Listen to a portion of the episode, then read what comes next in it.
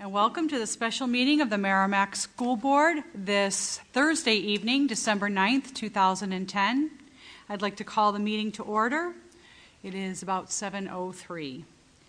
Um, At this time, I'll open the microphone to public participation. Is there anyone wishing to come forward and address the school board this evening regarding any school-related matters? Going once? Seeing none, we will close public participation. Thank you. Shannon, you arrived before I could even announce that you were going to be a little bit late because you were attending your son's Christmas holiday concert. Welcome. All right. Item number three, budget discussions. I'm going to turn the mic over to um, Marge. She has some paperwork she'd like to pass out. Marge? Thank you.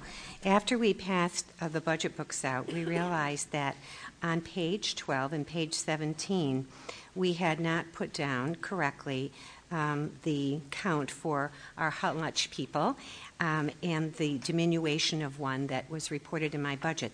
So, what I'm going to do is I'm going to pass a new page 12 to you and a new page 17. If you would be kind enough to just um, insert these pages, then we would have the accurate count. Thank you, Marge.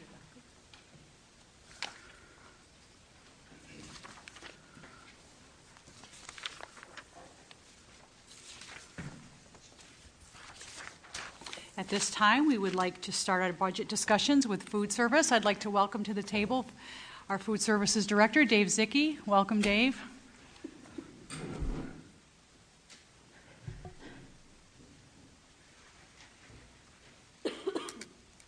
Good evening. Um, I would like to present you with the food service budget for 2011, 2012. Um, The funds requested in this budget proposal reflect the costs associated with operating the uh, food service program for six schools in the district. And um, in response to uh, declining enrollments and reduced revenues, um, the proposed budget is 6% less than the 2010-2011 operating budget. And in order to help achieve this, we've uh, eliminated one position at the Mastricola Up- Upper Elementary School for the 2011-2012 school year.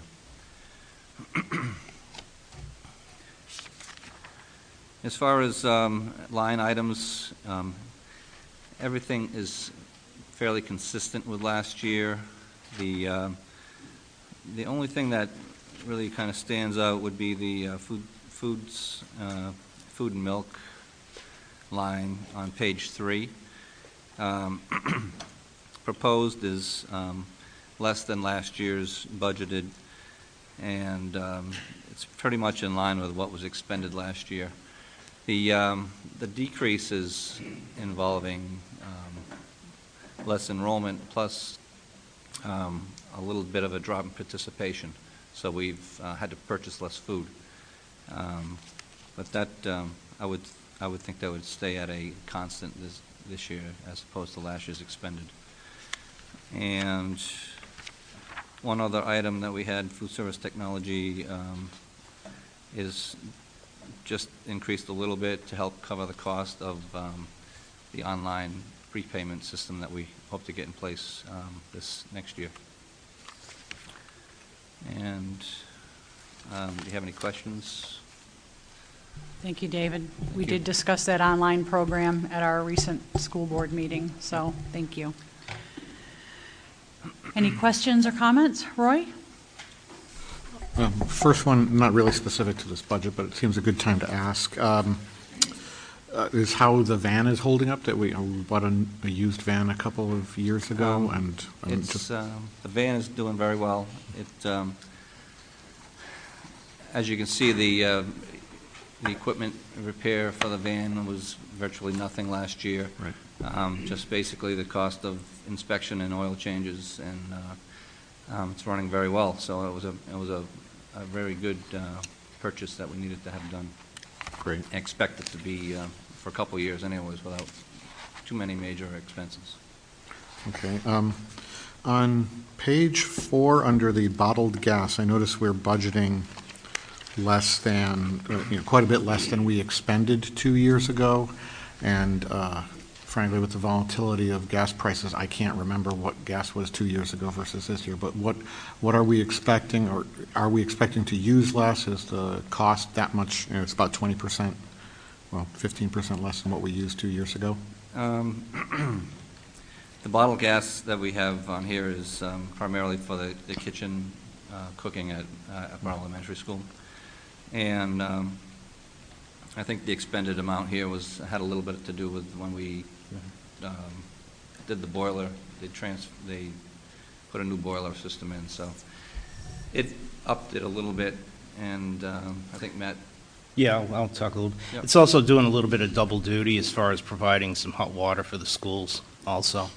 Uh, We've got to look at trying to do some sort of allocation on that, uh, the bottled gas as far as, we're we're charging it off all to to David, and we've got to look at allocating some of that to the uh, cost associated with the Mastricola complex. Okay, so yeah, my, my question is really if, should that line be higher? If we know we used about $6,000 two years ago, should we be budgeting for um, 6,000 this year instead of 5,000, for example?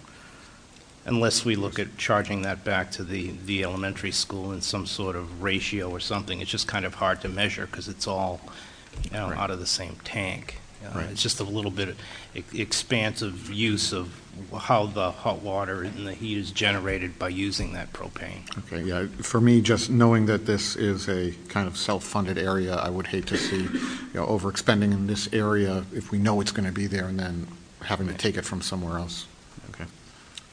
Um, And then on the page six, in the improvement and development line, I was just wondering, um, I- two years ago, we didn't seem to take much advantage of that. Is there any expectation we'll do more in terms of sending people to? um, improvement and development, um, basically, it's it's for uh, cost of convention or uh, um, conferences that it may, it may attend. And in 2009, 2010, I opted not to go to some of those, just to contain some of the costs. Um, We left the uh, the 1,400 in there as, as proposed budgeted, um, in anticipation if there's something that's really necessary to go to, that I could still go, um, anticipating that probably we won't expend it all, though. Any other questions?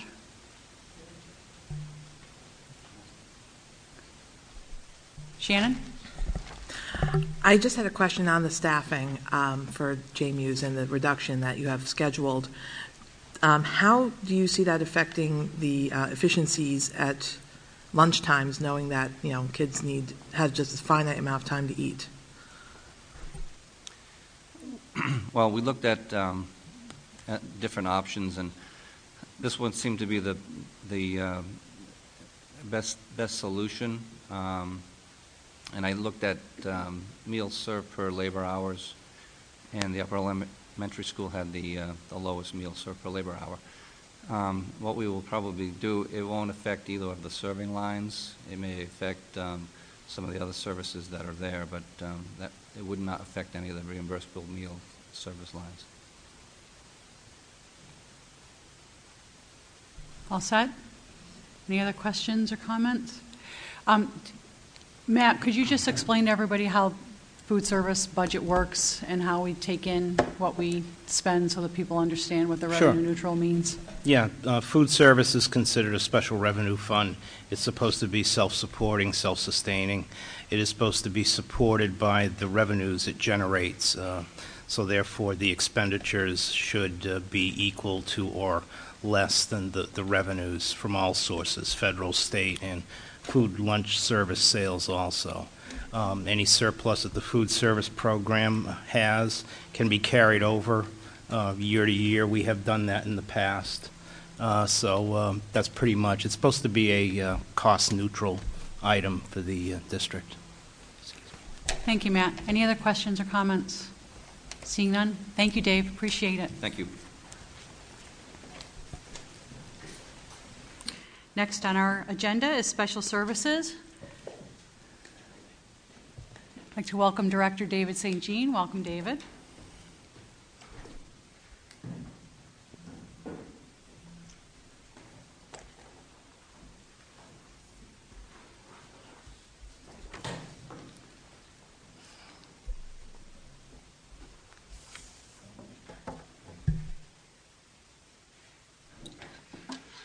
Good evening. Thank you for inviting me to present my budget tonight. Um, The special services budget is, is a bit different than any other budget that you're going to see over the next few weeks in that it's um, very child-specific. It's based on individual children, individual needs, and individual services. And you can imagine trying to budget 18 months ahead, you know, for students that are going to be entering next September uh, in terms of trying to figure out how many services, speech, OT, and, and how many students we're going to have. So uh, it's, it's, it's our best estimate, but it can change based on students' needs and students moving in or out of the district.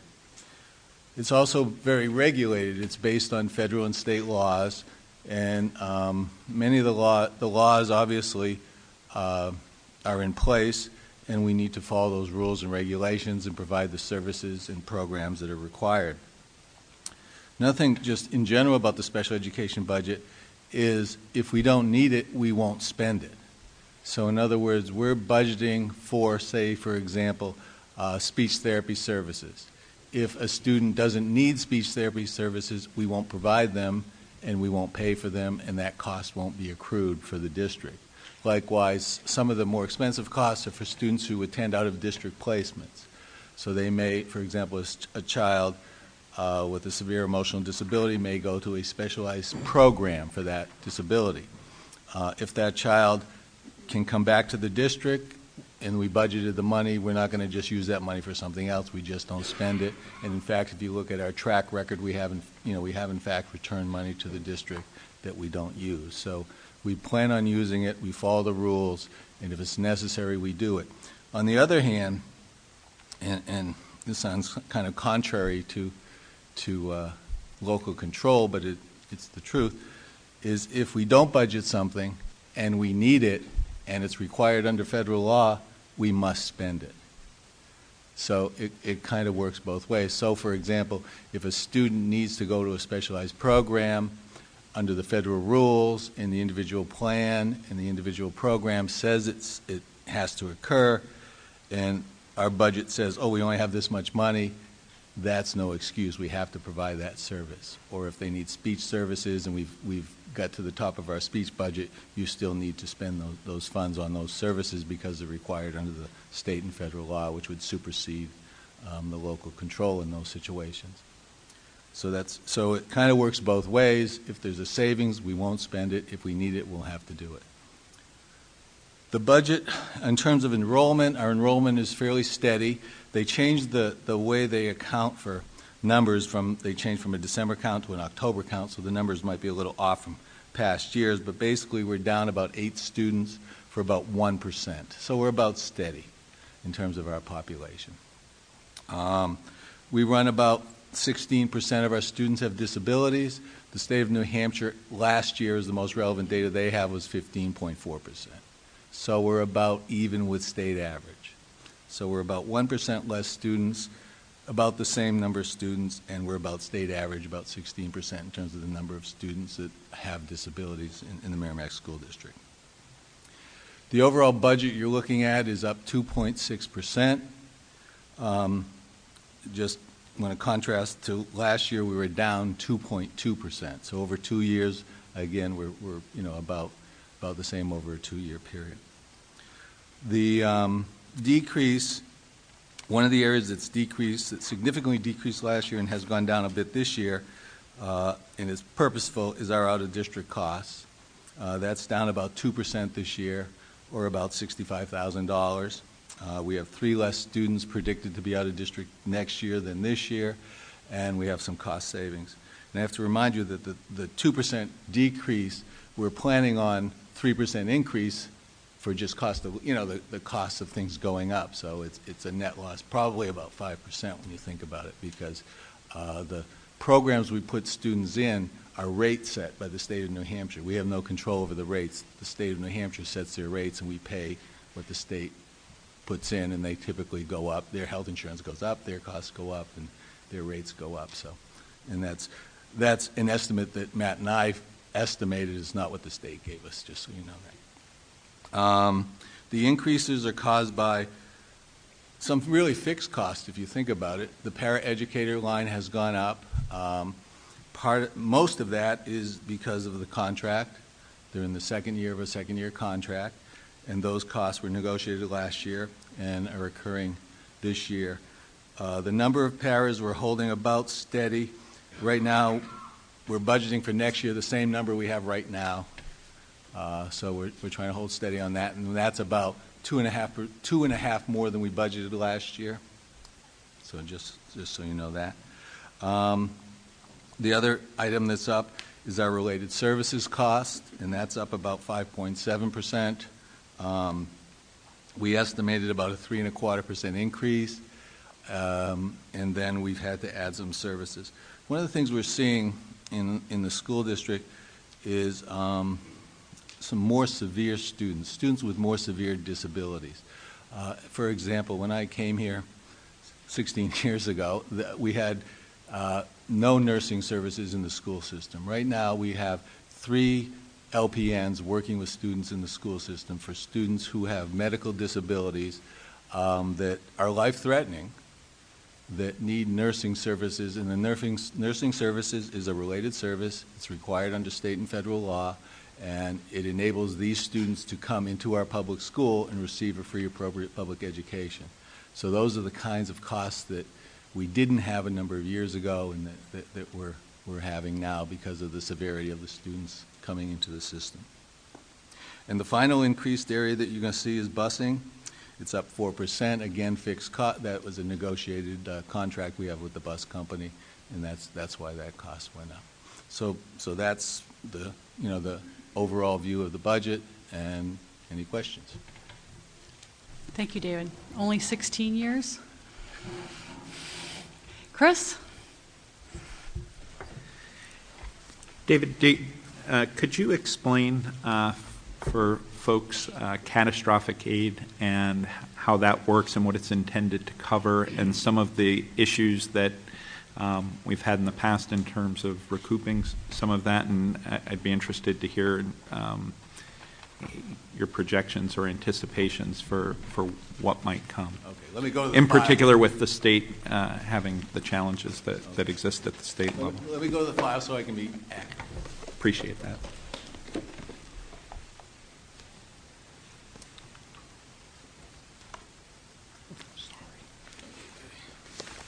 Just make sure my numbers are 100% accurate. Catastrophic aid. Um, Catastrophic aid is kind of a term of art we use in special education.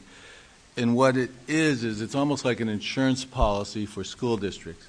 And what happened is, a number of years ago in the state of New Hampshire, each district paid for their own students if their costs were very high. We, we have, in fact, students that cost $180,000, $200,000 a year for their education. And which in, Merrimack, it, it's, a challenge to pay for, but we have a fairly large budget. But if you were in a small town in New Hampshire, and in fact, this happened, in don't hold me to this, but I think it was Chesterfield 30 years ago or 20 years ago, they had a student that was going to actually cost them more than their entire town budget. Because they have only about five or six kids in town, and they sent them someplace else.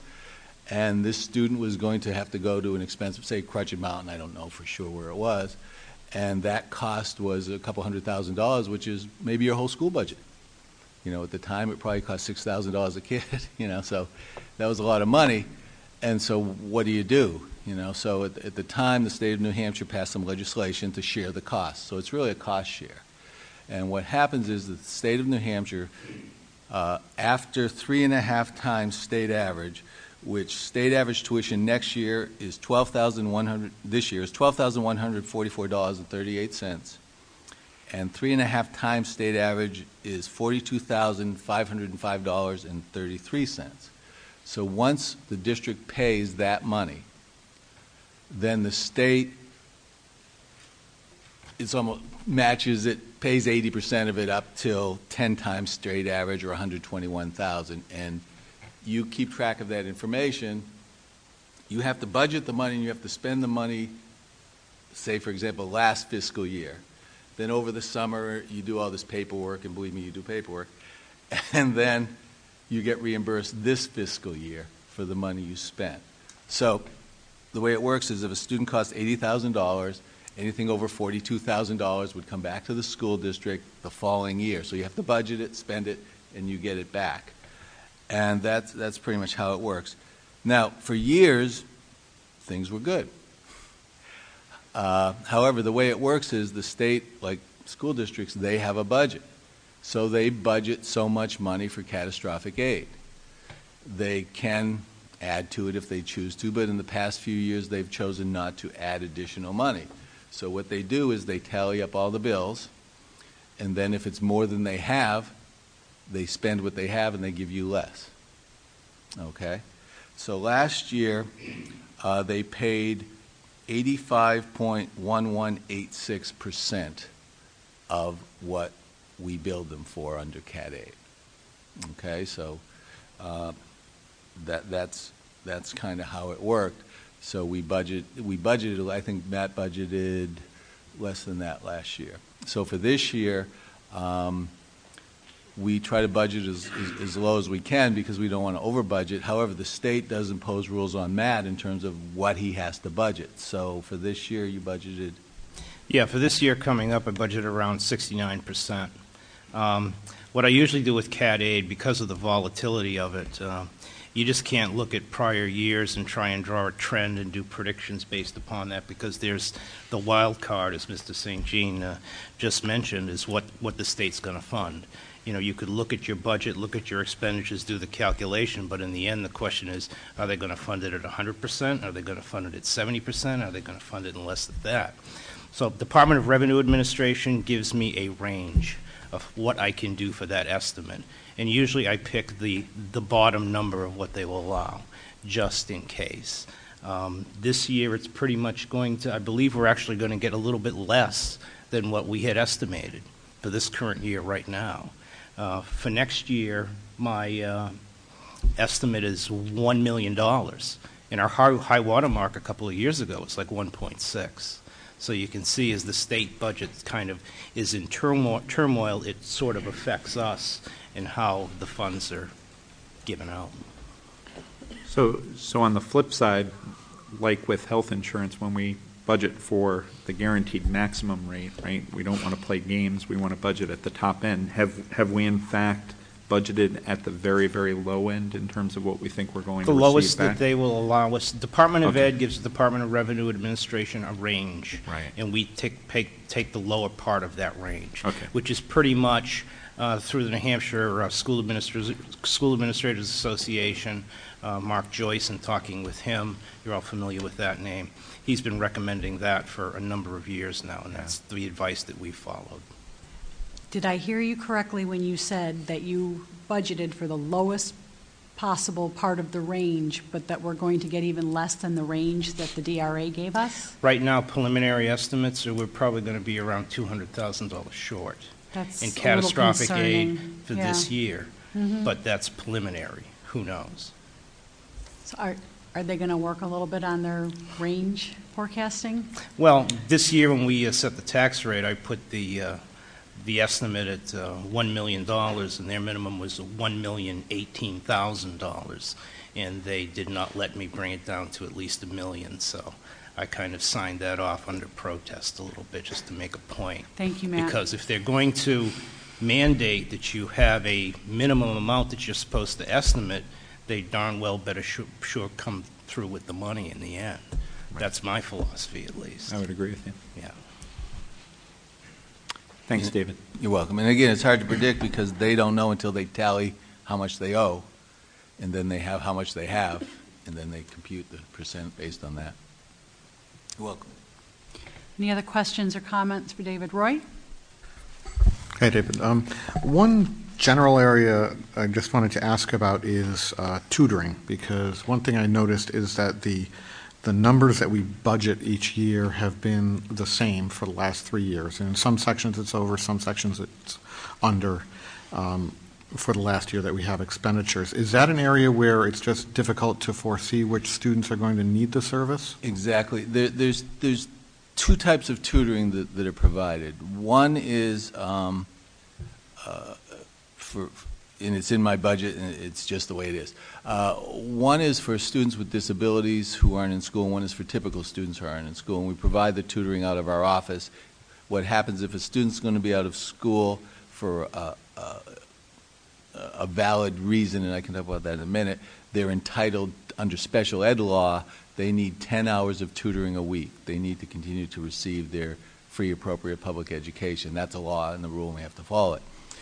Uh, on the on the regular ed side, what we do is if a student is out of school 10 or more days uh, with an excused absence, then we would provide five hours a week of tutoring on the regular ed side, and, that's kind of that, rule.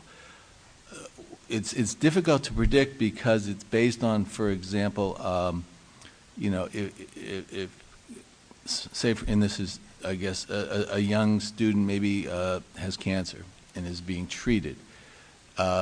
Then we would provide the tutoring. There's no way of knowing who that, and so uh, so we may go a year and not provide any tutoring to elementary students, perhaps. And then maybe one the next year we get a couple students who are sick and are at home, and we would provide tutoring. So that's the the kind of thing that we do. And under special ed law, if a student is out. Um, for discipline and they have a disability, we're required to tutor them at home. So again, it depends on the discipline and things.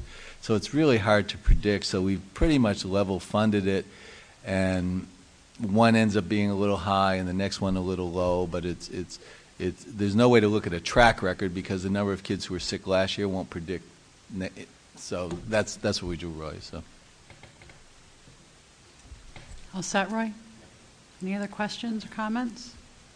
She answered them all for me. Thank you, David. You're welcome. Appreciate your time. Thank you.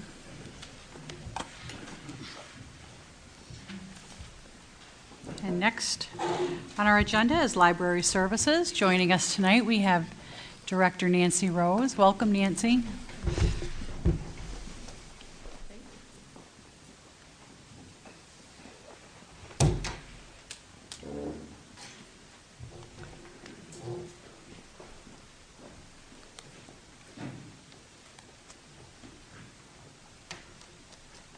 Don't have nearly as much to say as David did. Um, my budget this year is beginning to reflect that I've been here a little while, so there's some changes you can see in the way that I run the library program. Um, but by and large, my concern is to keep providing information to the students at the same level that we have been, but formats are shifting. So I wanted to keep the book budget the same, um, but there's more in the software subscription because that's accounting for some online databases.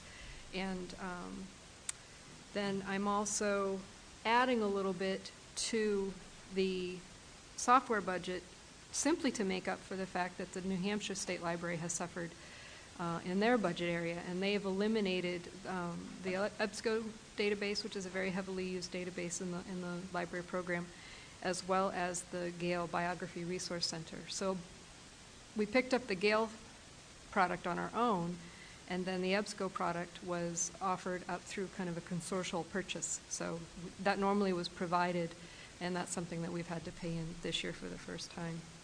Um, but by and large, I think that my areas in media, software, and books show that right now I can get, I can buy print books and get electronic along with that. I can sometimes buy only electronic. Sometimes I buy um, a database that may have an, a side product with it that can be a few electronic books. So the, the formats are emerging and shifting, and, and I think that that's reflected here.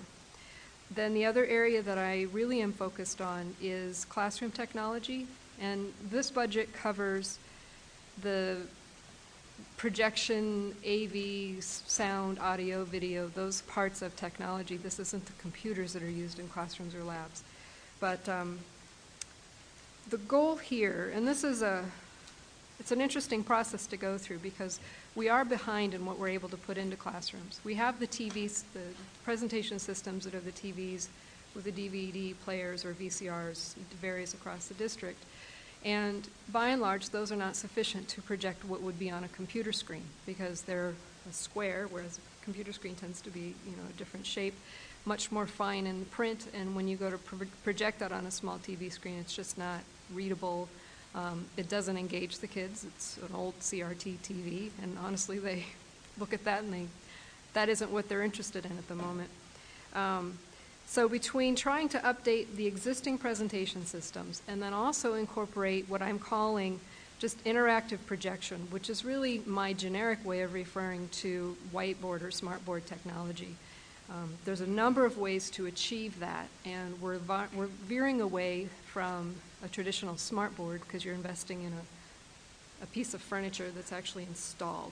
And we don't have the money to buy one for each classroom, so to install one would mean that one classroom would have it and one would not.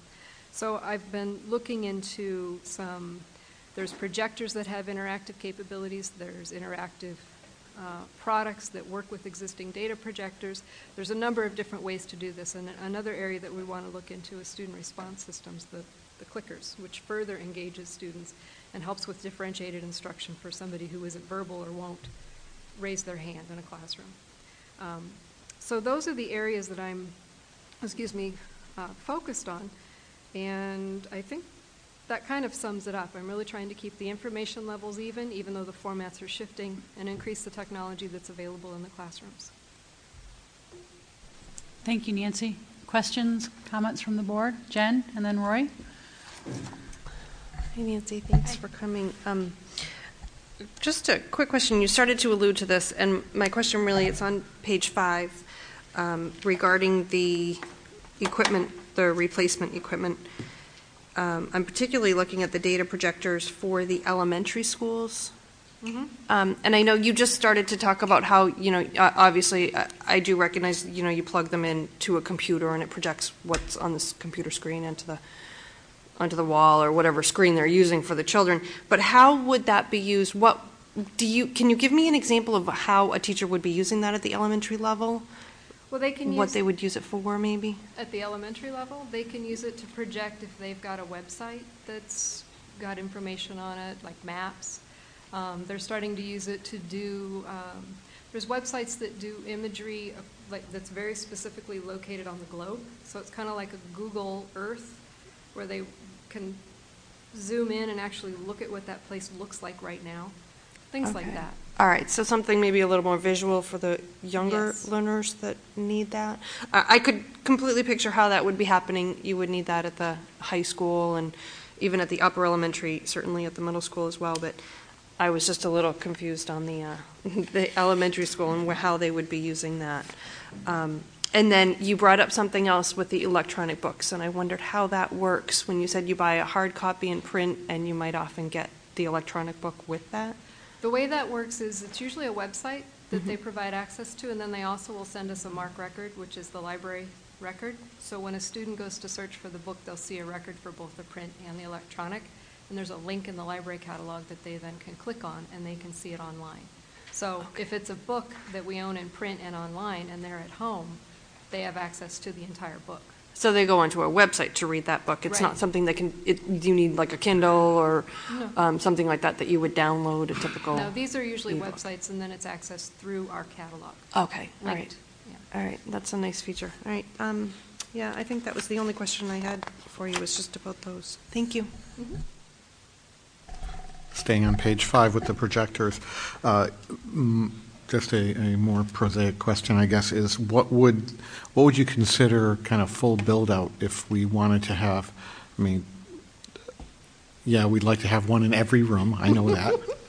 I'll take that answer away from you, but what uh, long-term plans and, and also factoring in the kind of, what the typical lifespan of one of these pieces of equipment. I mean, one of the things with technology that we have come to know and love is the replacement schedule, right? So how long do we expect these to last and what kind of cycle would we be on, you know, once we get to a certain point of saying, okay, we have critical mass of projectors or interactive projectors, um, what kind of replacement cycle would we be on and how would, might that affect things like maintenance and such? Well, right now, I can't say that I know for sure what the life expectancy of these is because the quality of how they're being built is changing so quickly and they're able to make them, um, they're starting to make smart projectors that are not using the mercury bulbs. They don't run as hot, so then you don't need as much cooling. So those quality changes, I think, are impacting and improving the length. But we have projectors that work fine now that we've had, I think, for six, seven years. So that's just throwing out what I see. Um, they're repairable. They're not like a computer where after a while they won't run the light bulb. You know, they they don't have to process anything. They're just throwing light. So I would guess probably the seven to eight year range is not unrealistic for them. And then the way that the televisions were brought in largely was through sort of waves of supplying. And it would be wonderful if we knew that we could just count on covering X percent of classrooms with every budget cycle. That would be wonderful to be able to do. And that's something we'll work on with the technology plan as we re- revise it this year, I guess. Yes. All set? Chris? Nancy, I thought it might be helpful. Um, I had the benefit of uh, getting a tour of the library and was shown one of the smart boards, but I'm not sure folks, you threw around the term smart board, interactive projector, data projector. I was wondering if you could explain the difference and, the capabilities provided by each and, perhaps the cost differentials associated. Okay. Um, a standard data projector just projects the image that is fed into it, whether it's coming through the computer or through a DVD player VCR, whatever's connected to it. Um, an interactive projector or an interactive type of projection system, like a smart board, is for, if, the, if they, as an example, they could write a lesson and project the lesson on the screen, and then the teacher can be in the room and control what's going on on the screen with with whatever device is being used to control it. They can annotate, they can move the image, they can click through websites, and they can be moving around in a classroom. And a lot of times this is used in collaborative coursework or having students working in groups where there's something projected. They're working in a group to respond to what's happening on the, on the board. They may have a device that they can then put in their input. They may do a survey response. But it's this on, it's a very it's interactive. it, it's putting on the screen what the thinking is that's going on, and it usually is meant to engage the students more directly into what's happening in the lesson. But it's dynamic, so it isn't a transparency of writing. It's interactive and it's engaged, and usually it's involving websites that have dynamic content and animation. Um, you could imagine having an animated cell that you can stop and look at what's happening and then draw on it and point to the parts of the cell and you know point out why this is significant and circle it and get the kids actually focused in on the part that, that you want them to be paying attention to. The data projector, you just don't have any of that interactive or annotative part. And so my understanding is that uh, a few years back we started to bring smart boards into the schools, and what the, the librarian had told me at the time was we, we invested in a few of them. They're relatively expensive, and the goal was to get more of them. And when teachers wanted to use this equipment, they'd have to sign it out and and reserve it essentially like like a library book. Um, and it was a big event to kind of get it. It wasn't necessarily integrated technology in the classroom. Um, they were about uh, $3,000 was what someone had told me. By the time you put the furniture installation, the brackets, an actual smartboard can get up there, yeah. And, and now these interactive projectors, only a matter of years later, which don't have the screen attached, right, are more flexible in terms of their portability, are about a third of the cost. They're about, the ones that we were able to purchase with the ERA funds were about $1,100. Okay. So, I mean, one of the things with technology plans in particular is that they're they're out of date almost as soon as they're written because the stuff moves so quickly. And um, in particular, in our technology plan, I think you know we've been replacing computers in labs which is not integrated in classrooms, um, and we're struggling to keep up with that. And so I too look forward to the work. Uh, I know you chair the technology committee. I, I, look forward to seeing what comes out of that to, to really drive to put technology in the classroom um, so that it's integrated in, in children's lives, that it's not something that they're renting from the library or going to a lab to use, but, but rather integrate in their day-to-day instruction. All set? Shannon, do you have any questions? I do, and I uh, spoke briefly with Marge, but just wanted to ratify a question that I had, was um, I noticed that your tech repair went down $5,000. Um, Could you give me the theory behind your expectation that technology won't need as many repairs? Yeah, that's largely based on the media retrieval system that we house in the library, which is VCR. Uh, it's a bank of 12 VCRs, I believe, or 15 VCRs. It's in the high school, and that feeds VHS um, videos through the phone system to classrooms, and it's about 12 years old. And the VCR connections have been dying, and it's a very costly system to repair because it's very proprietary in nature. And we made the conscious decision last year to stop putting money into repairing that, largely because we're not buying VHS anymore. Um, and you can pick up a VCR for $35, $40 to get somebody through if they absolutely positively have to play something that's on VHS. So it's actually moving out of that area. That accounted for a great deal of those expenses. The other area that's kind of an interesting one is the quality of overhead projectors, which is just transparencies, the static images. The quality of those has improved, and they're using better plastics in them, so they're not nearly as prone to breaking. Um, and we have a repair service, and last year he just, he was not used as much, simply because the overhead projectors are improved. I was thinking the Maytag man, yeah. Yeah. And um, I know, do I get the cards? Um, the secondary list of, I noticed that there were some computer supplies and stuff that we were looking to budget at one point and then didn't. Is this the right time to get into that? For the high school? When when Ken Johnson's here for the high school? Oh, well, I'm noticing it at MES, RFS, TFS. Can you- If it's the supply account, it, it's a general statement, um, Shannon, and um, it, it was a question of whether we were going to raise the art supply account or the computer supply account, and the conscious decision was to say that art would be the one because of the new curriculum coming. So that's why you see it across the board. Okay, so, but it's not going to affect our technology plan or our, because that was the only concern I had, was that would get into that logic model and affect that. So I was looking at the list, the side list, and that's where I had some concerns. All set? I don't really have a question, I just have a couple of comments. Um, We've had a couple of presentations here tonight, we've heard how many times now? Two, three different ways that the state um, shifting costs to the local level is affecting us, and we haven't even gotten into um, the retirement system or health, health insurance benefits. So um, it's, it's a reality that what's happening at a state level is, is affecting all of us at a local level. I did not know that they had um, cut off the funding for those subscriptions, Nancy. That was news to me. They did it in two stages. They did the Gale Resource Database last year, and, and Merrimack actually is the highest user in the state. um, Really? For students, yeah. So that was Wow. like a, there was no option there.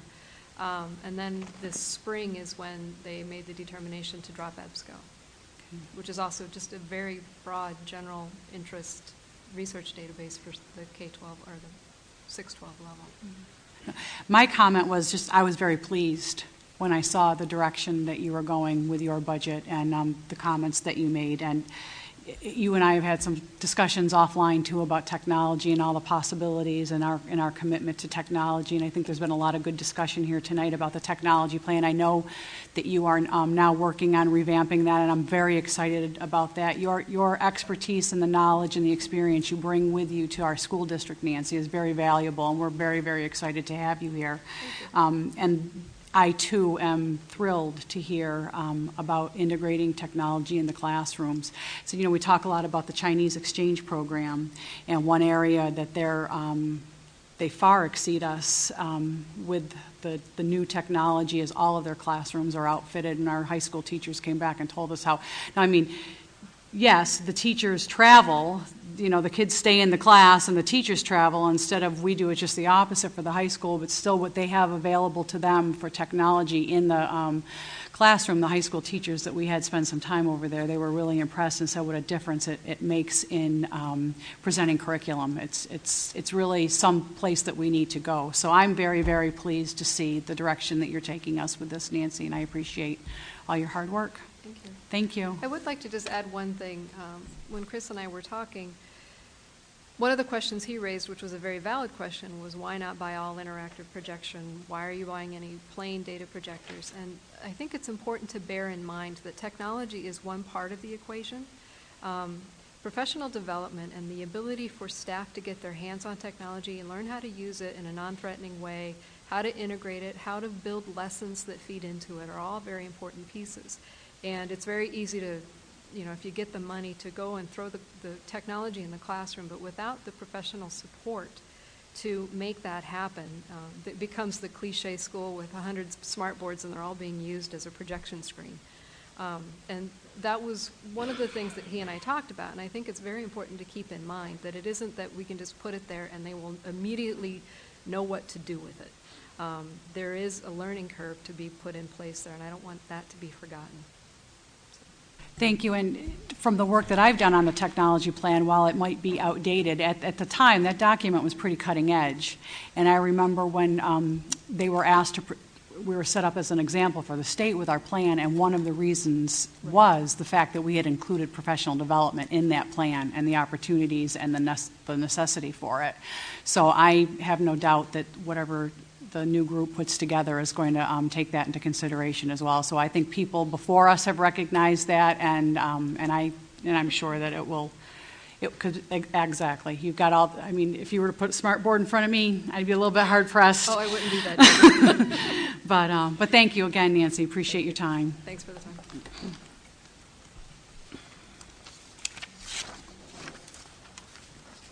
And next on our list is the Merrimack Middle School. Joining us tonight, we have Principal Debbie Wolfline and Vice Principal Adam Carriger. Welcome.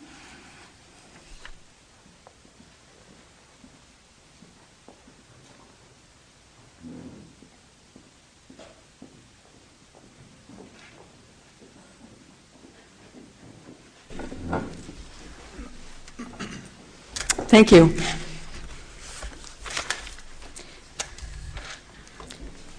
So we have two parts for our presentation this evening in presenting the Merrimack Middle School budget.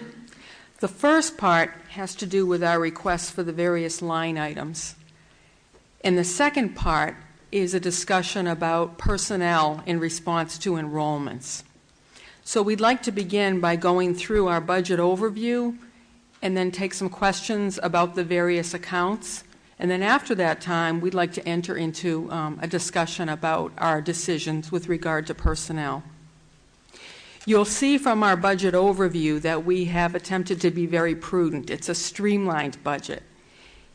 And throughout the budget, we tried to address pieces of the logic model. We used our district logic model to make decisions about our requests. I think you'll see three pieces that are consistent from our requests in the various line items as well as the part when we discuss personnel. There are three points. I think the first one is maintenance of critical efforts. The second one is seeking smooth transition for our students. And the third one is establishing consistency of experience. With those three pieces in mind, I'd like to look at the overview with you. And you will notice there is a decrease in our requests, and that results from the decrease in student enrollment reflected in a number of accounts that are based on enrollments. Our proposal shows attention to the district logic model with its four areas. You'll see attention to literacy through some requests for uh, purchase of novels at a variety of reading levels, as well as bookcases to make them uh, more accessible to our students for interdisciplinary use.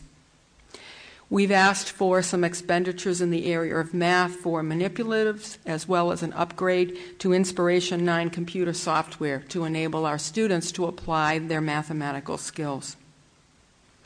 And you'll see that we've asked for more radios to help us to fulfill our safety plan, where we would like to have our unified arts teachers able to communicate very freely with the office and with the rest of the building.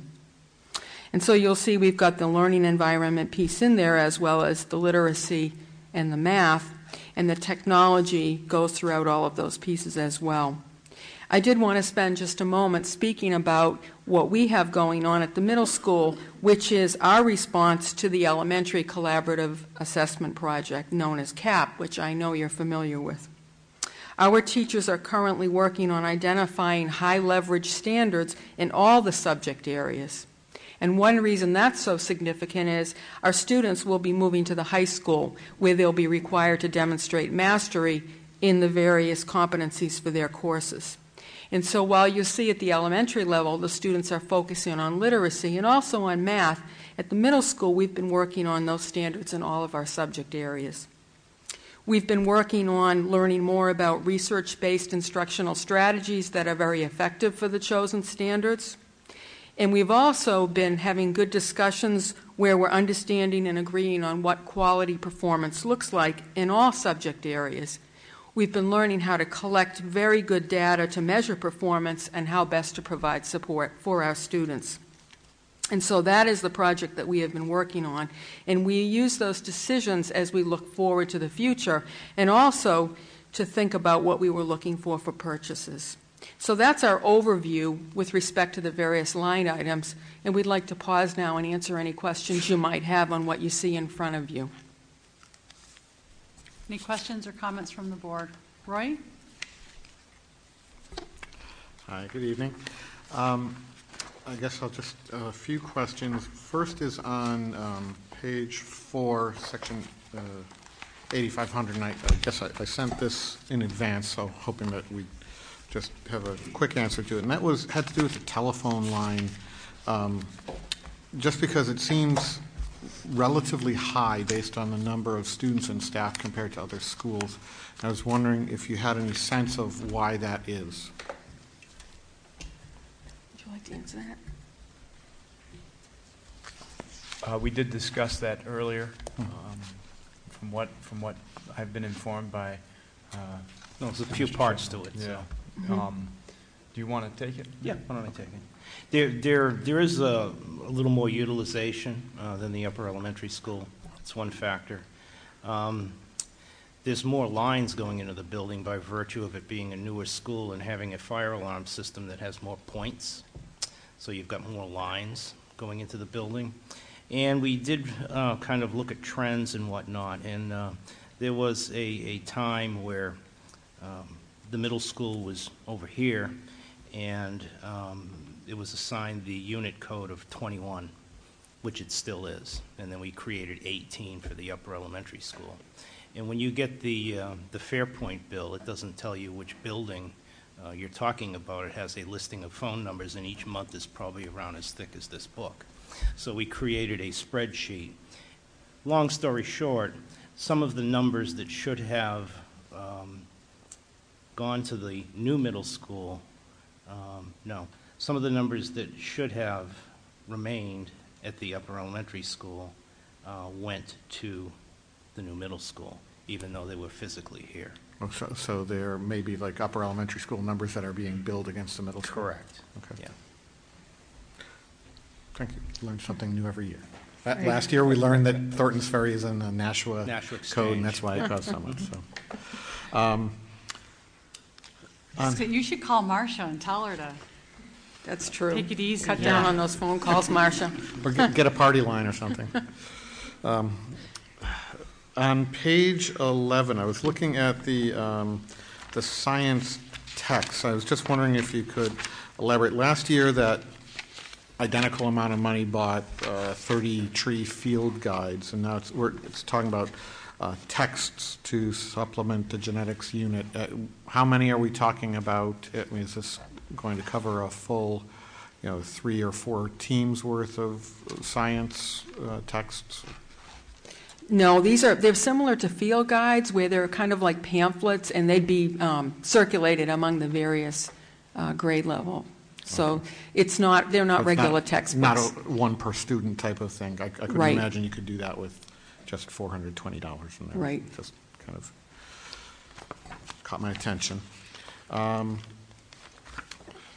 We can't go a year without talking about radios, right? I always like to talk about radios. So you mentioned um, adding the capability for the unified arts teachers to do radios. This is page 13, by the way. Um, last year we had three radios proposed, and that seemed to be kind of uh, maybe one or two additional, but there's also a replacement component in there. So, and what I guess we've found, and sort of for those watching at home, is that all of these radios, you know, a couple of them break in any school in, in a given year. So I was just wondering if you could comment on how much of this is expanding coverage versus replacing damaged, broken, worn out radios. I, I, what we're attempting to do ultimately with getting six new radios is we're kind of planning on at this point in time only having to replace things such as batteries. Uh, and with the six new radios, what that will allow us to do is it, it will ultimately allow us to expand coverage to basically every grouping of teachers throughout the, the entire building. Um, there, there is definitely a component where there's the potential that we might, uh, where there may be one that is, is not functioning appropriately anymore. Um, but the, the intent with this particular purchase is to kind of level it off so that we, we now could go into uh, a cycle where we're looking more at the replacing the older equipment and, and maintaining that level of communication. Okay, yeah, to me, the, the radios at the middle school are probably more important than at any of our other schools, just because it's such a black hole for cell signals there. So from a safety perspective, it's good to have the, the communication. Um, Last question I had was, um, well, portable keyboards on page 15. I was wondering, uh, what, how does that work into the music curriculum? Uh, uh, not something I think of as being, for example, a band instrument. Is it uh, instrumental lesson type of thing? That's actually part of our general music curriculum. Uh, all of the students at the middle school, when they take the general music class, part of the component of it is, is using the keyboards. So that's a unified arts. Correct. Great. Thanks. Which I actually had someone come home and tell me about using it just today and how it was used, so how timely. Um, It, it added a, a really wonderful component to the lesson, so. Who had their hand up next? Shannon? I actually had a question on page 13 regarding uh, the bookcases, which is the last item down. And not the fact that you would need them, but the fact that they are at a unit price of $600 apiece. I thought that seemed lofty. The, the bookcases that they're referring to are, are kind of industrial. Uh, they're very sturdy, very hardy bookshelves. Uh, it's a quote that we get from an organization that we, we work with, uh, School Furnishings. Yeah, the bookcases, when the, when the school was built, there's a lot of nice casework in the building, and they, um, we, we buy the bookcases to kind of match the existing as opposed to making it look a little hodgepodge, so to speak. They are a little bit pricier, they're made of oak, they'll last forever, but they, they go better with the, uh, the school and the way they're using them as opposed to some of the other schools. All set, or do you have other? Okay. Any other questions? Okay. Ready to keep going, Deb?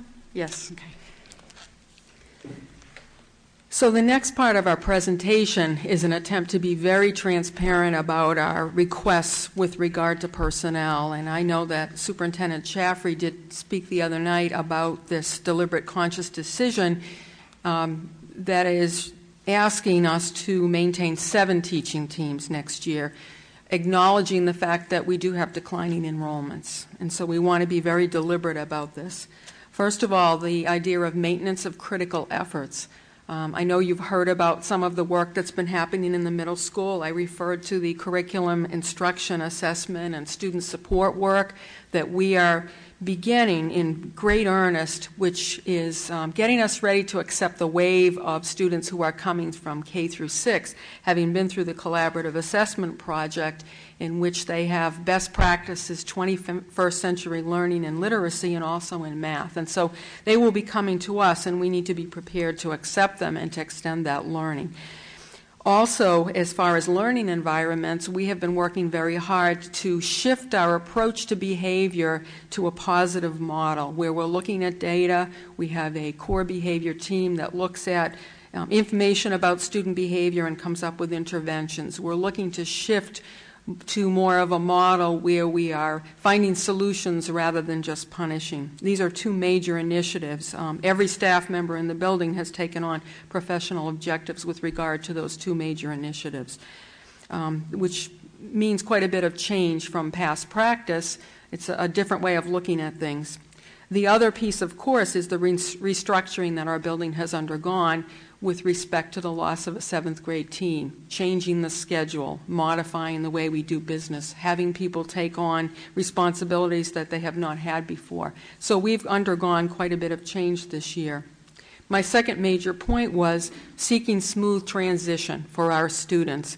Again, having that district perspective and thinking about what students are coming from, what students have come from with regard to the collaborative assessment project um, making sure that we are really looking at every single child's learning. I spoke a little while ago about the high leverage standards that we have been selecting and that we are preparing to create very clear assessment tools and then responding to that. That will take some effort to get to know each of those students and to respond to their needs.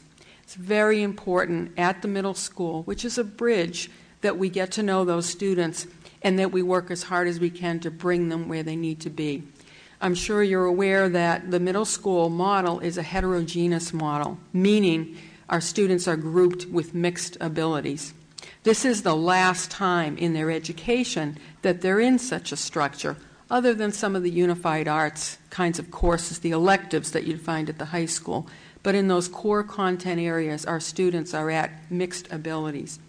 It's very purposefully done because this is the opportunity for all of the children to reach their potential as much as possible. The word rigor is a word that our assistant superintendent, Dr. McLaughlin, has asked us all to consider. And so we are really seeking to see how far our students can go before there is some assessment done to place them at the high school.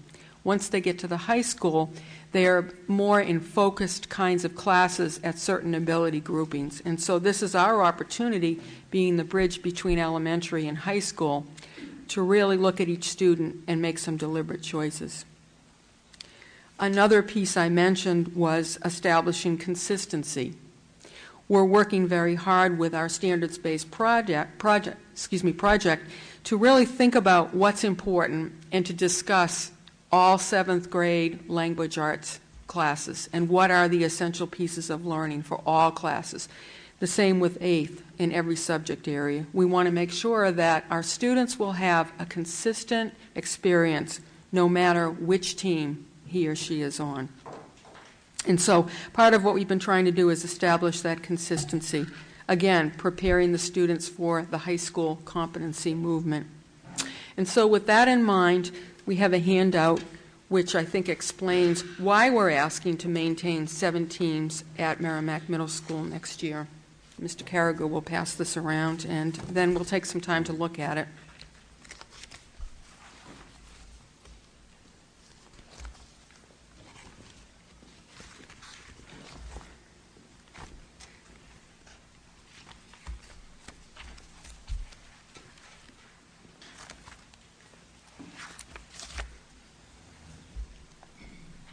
So you've heard me say some of these points already this evening.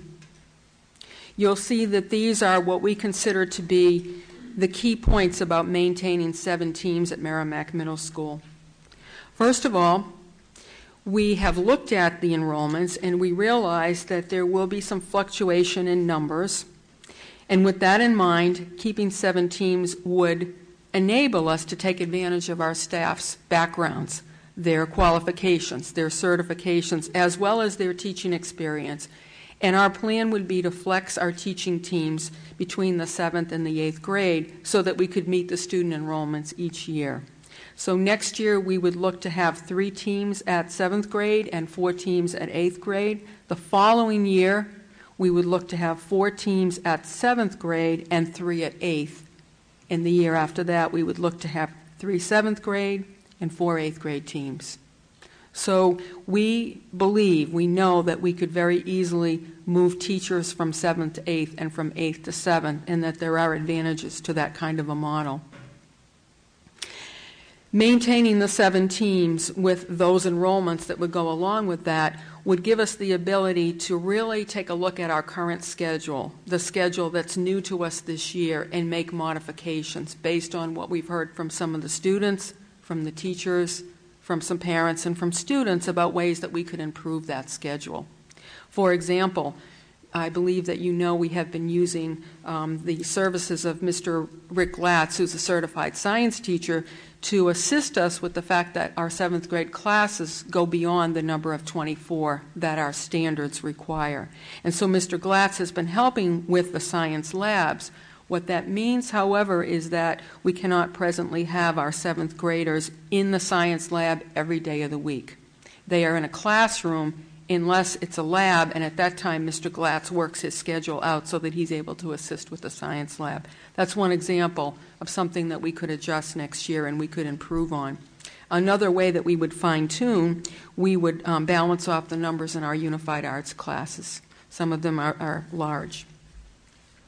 Having the ability to keep the seven teams would enable us to do a good job at eighth grade of sorting our students into appropriate groupings. A few moments ago, I spoke about why eighth grade is so important, where we're really taking a look at our students and helping the high school to make good decisions about their placement into the various levels. So we believe it to be quite important that we're able to place students where they can have the world language that they want, be involved in chorus and band, have the appropriate math placement, and receive the support that they might need for all kinds of issues such as behavioral issues, special education needs, and perhaps some reading and math intervention through our Title I program. Having four eighth grade teams makes that job a lot easier. As you can imagine, when we sort our students, having more choices makes it go much better. We did find this year there were cases where we had to speak to parents to explain why, although they were hoping their children would not be on the same team as other particular children for one reason or another, perhaps it's a bullying issue. Um, sometimes we had to place those children together and make arrangements to try to avoid having the students together um, during the day. But it was a little bit of a difficulty. Having the four teams would enable us to spread those students out more easily. We've heard some feedback from parents as well as the teachers that it is more difficult when your class sizes, when your teams are larger, to provide the support for students. We feel we could do a better job of providing those that support that's mentioned here for behavioral issues, for IEPs, medical plans such as a what is known as a 504 plan and those significant reading and math weaknesses that we try so hard to address before the students leave us and go to high school. Again, we look at the middle school as a bridge and we think about the collaborative assessment project and the high school competency requirement and we really want to make sure that we're bridging both of those ends with our students. Having seven teams would provide us with Mr. Glatz as the gateway educator more time to work with all students in all classes, as he has been doing for a regular basis. He's been somewhat limited with that ability, although he's doing a fine job and is being very supportive to the science teachers. Um, he's also someone that brings service learning and real world learning into our building. The other piece with um, fewer staff members, it does um, bring us a challenge for supervision. We've worked hard this year to have certified staff available in the cafeteria every period. Some of the lunches are on the large size. Having fewer staff would um, cause us to have to use staff more of, often for the various um, supervision duties. And it would be a challenge, but um, I'm sure we could meet that challenge if it came to that. So that's what we're looking at for our maintenance of seven teams. This is our reasoning, and again, it's it's the three three points that I mentioned before, as far as um, trying to provide a good learning experience for our students. And Mr. Carragher and I would be happy to answer any questions that you might have at this time. Right? Um, so I, I guess it's um, it's pretty easy to conceive why having more resources makes lots of things easier.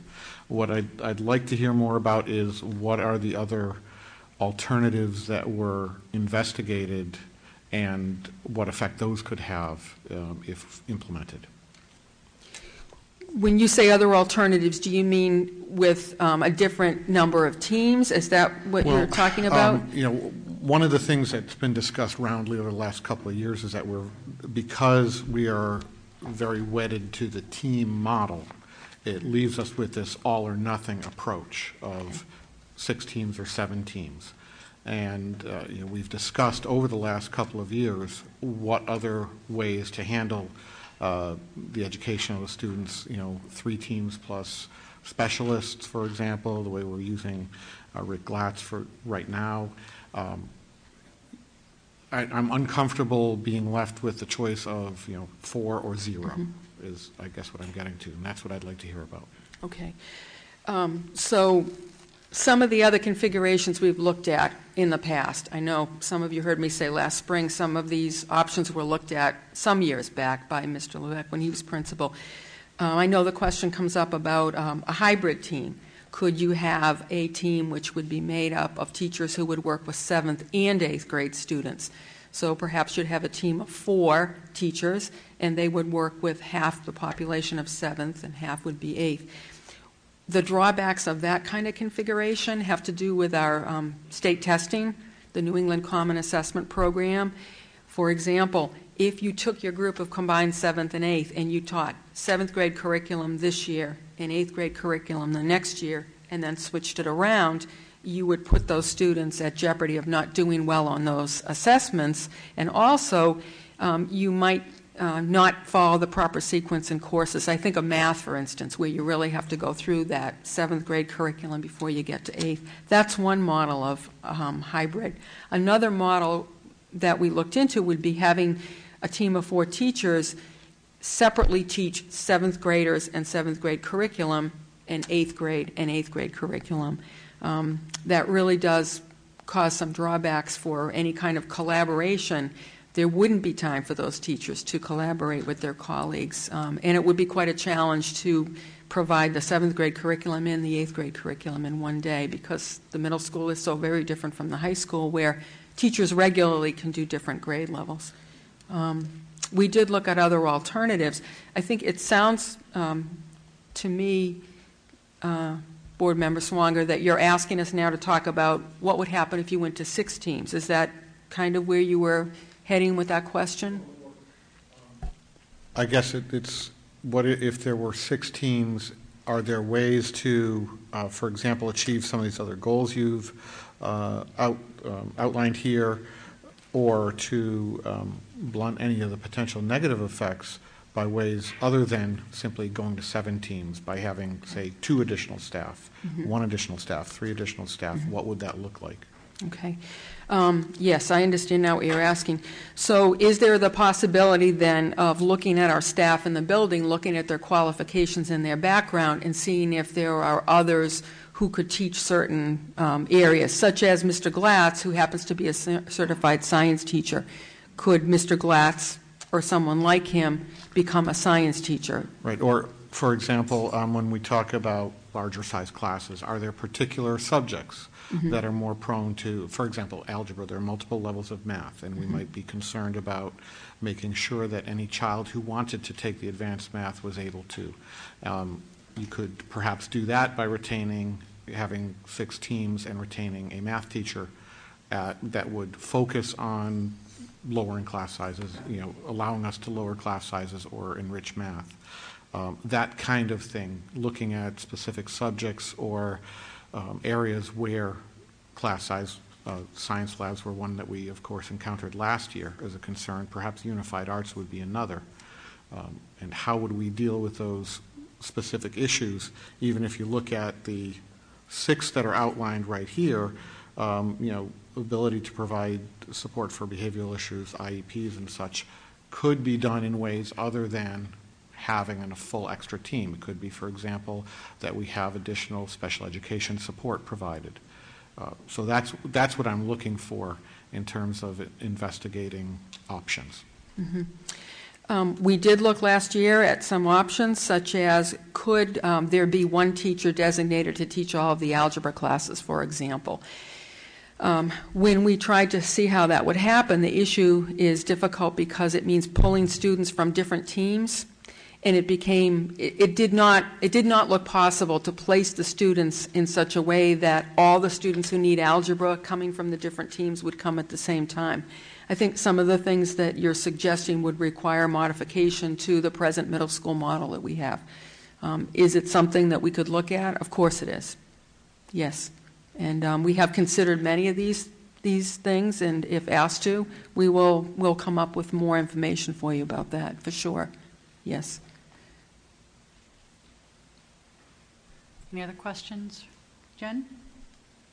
Um, Debbie, can you give me, I, my calculator probably flung up off of my front seat as I was driving here. So I apologize that I don't have it in front of me, and I'm looking for figures such as um, student-teacher ratios between three teams versus four teams for that eighth grade class. Okay. Excuse me. Sure. Um, So this would be based on the enrollments chart, enrollment charts on a little bit of computation, but um, I could start with where we are presently this year, and then I could go through the next few years. That might be helpful. Okay. So right now, we have 320 students in the seventh grade. When you divide that into three teams, that gives you 107 students per team. And if you just do the math and you do a straight ratio, that gives you 27 students on an average in class. Um, As we've discussed before, that isn't really the way it comes out because of the need to place students for their world language and their special ed needs and so on. But if you just did a straight average, that's currently what we have. Is there any other way to do it besides just doing the straight average, just for the intensive purpose of what we're doing, right? It- This is pretty much the Right. only, the best way we can do it, right? Right. Okay. I I can give you an idea of how that plays out right now. Our class sizes range anywhere from 26 to 30 right now. So if you just do the mathematical average, it comes right out to 27, but the classes do vary. Okay. And so our eighth Debbie, grade... can I just- Oh, sure. So 26 to 30, I remember when we had this discussion before about class sizes, there were a few class, have we had incoming seventh graders? Yes, we have. We have. have? Mhm. Okay, We've because there was a had- couple of classes that were like 22, 21. Yeah, we've had some additions that have come Okay. in, yeah. Okay. And what would happen, of course, is when those new students come in, we place them in such a way that they would go into the smaller classes. Okay. How many, do you have, I don't want to put you on the spot if you don't have that information, but how many new students had- did we have come into the seventh grade this year? Um, I'll, I'll have to get that number because we've Okay. also had a couple of students move. Okay. So what I, it's a little bit deceptive because when a new student comes in, we would put that student in the smaller class. Now, it could be that in the class of 30, perhaps one of those students has moved out. Okay. And it does change a little bit, but. All right. Thank you, it's- Debbie. Sure. Okay. So currently, we have 348th graders, 85 on a team. The average class size currently for our eighth grade is 21. And again, that's, that's an average. It varies. Next year, with three teams, our seventh grade is predicted to be at 276. And so that would give us 92 students per team if we are at three teams next year for seventh grade. And that gives us an average class size of 23 for our seventh grade. So it goes down approximately four per class for seventh grade. Eighth grade next year is predicted to be around 319 students. If we have three teams next year at eighth grade, that gives us about 106 students per team. And 106 students per team works out to be an average of 27. So you're looking, if you, if you go to three teams at eighth grade, it will look very similar to what seventh grade looks like now. If we were to maintain four teams at eighth grade, we would have 80 students per team next year with an average class size of 20 students. And that's next year's numbers. Would you like me to go ahead another year or so, or? Uh, Maybe one more year, just to Okay. get a feel for where we're going, you know, the Sure. following year after this, too. Sure. Okay, our seventh grade for 2012, 2013 is predicted to be at 332 students. With three teams, that would be 110 per team, an average class size of 28. With four teams, if we were to do, as I mentioned before, create the fourth team at the seventh grade, that would give us 83 students per team with an average class size of 21. As for eighth grade for 2012 13, we're looking at approximately 276 students with three teams, which is what I was predicting out we, we would do if we were able. With three teams, we would have 92 students per team at eighth grade, average class size of 23.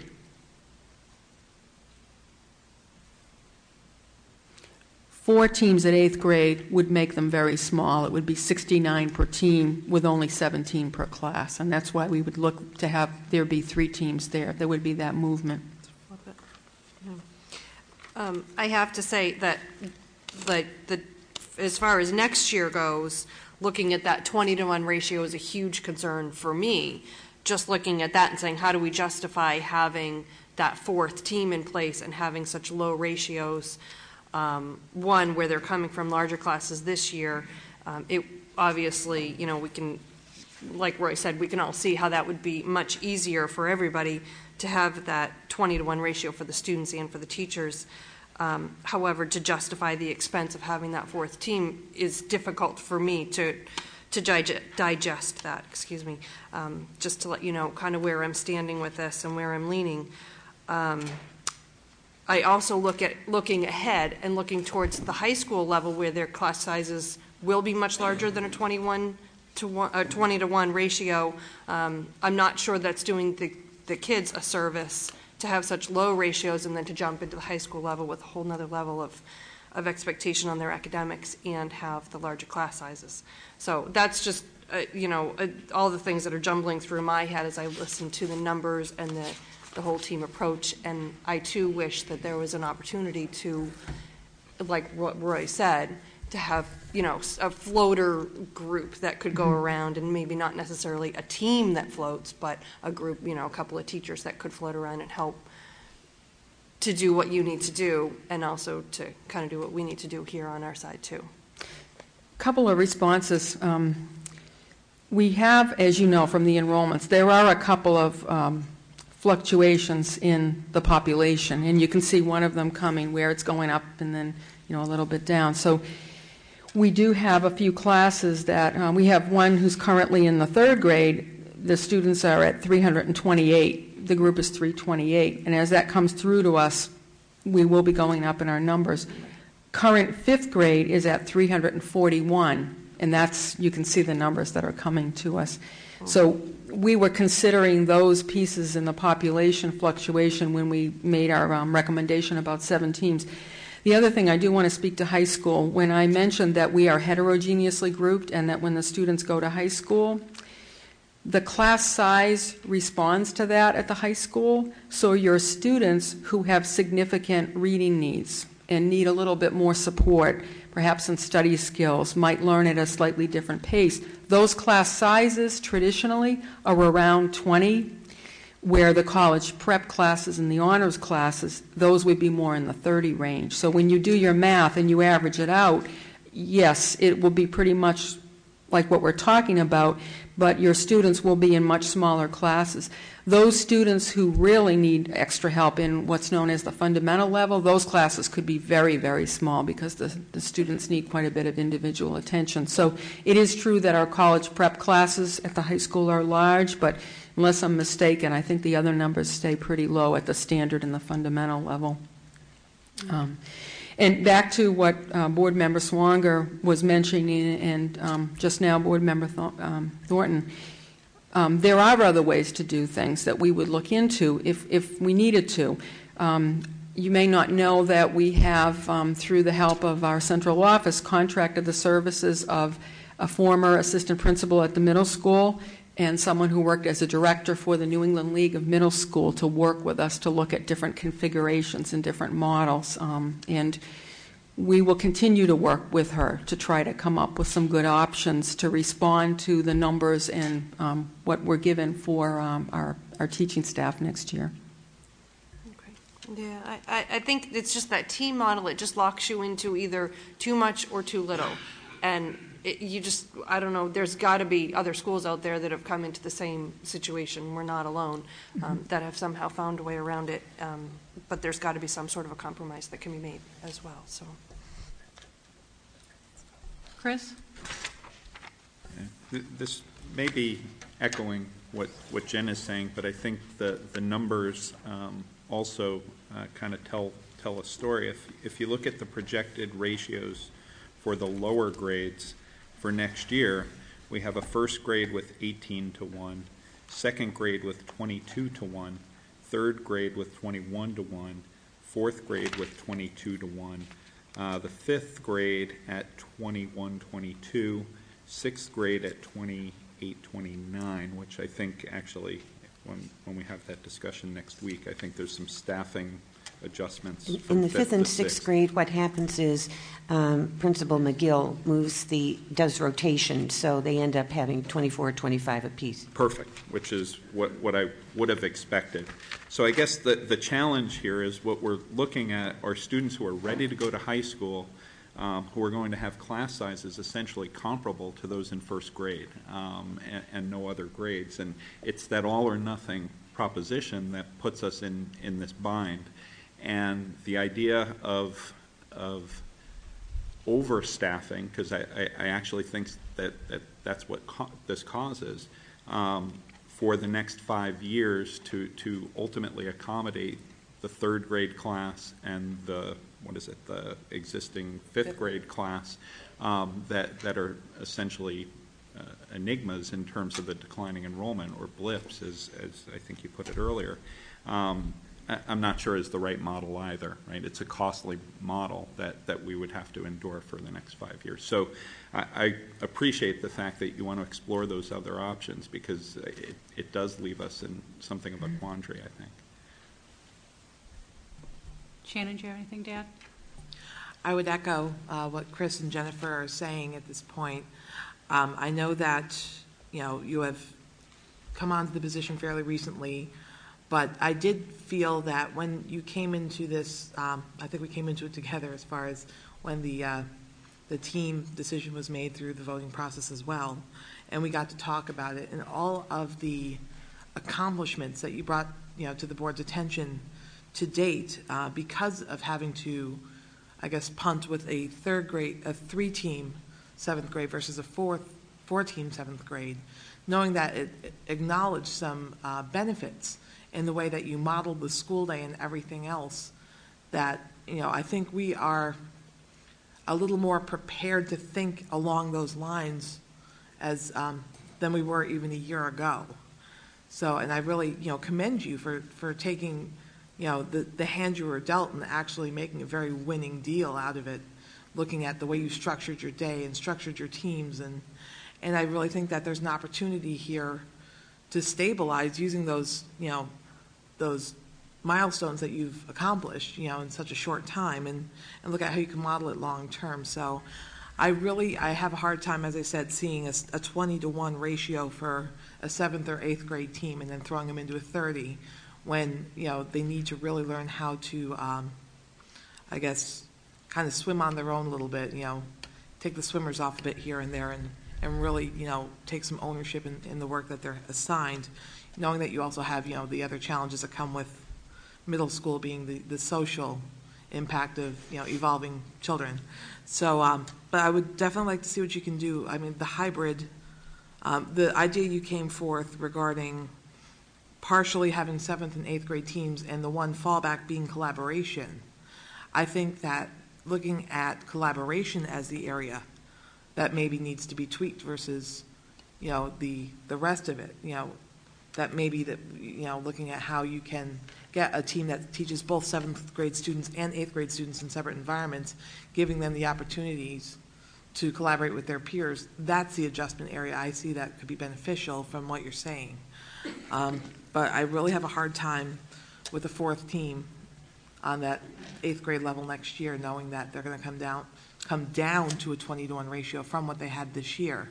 So they really are all over the place as far as what kind of, um, what kind of, I guess, individualized attention they're going to be getting this, this coming year versus what they're getting this year.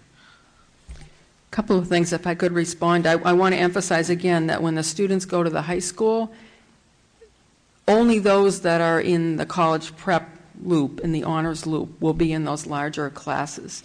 And traditionally, freshman classes are smaller um, than juniors and seniors and so on. And, um, that would be something we'd have to check out with high school numbers. But I, I, just want to emphasize that our students, many of them will go in small classes at the high school. I do want to make that really clear.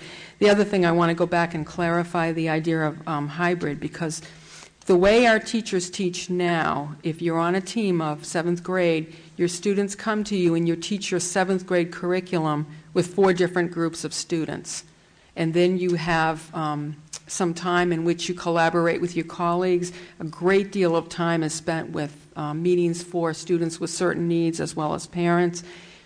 What I'm going to say that we've rejected the idea of having a teacher teach seventh grade and eighth grade um, because it would mean being part of two different teams teaching two entirely different content areas as well as trying to make the interdisciplinary connections with seventh grade, with eighth grade.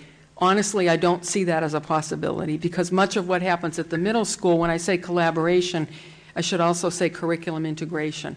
I'll give an example.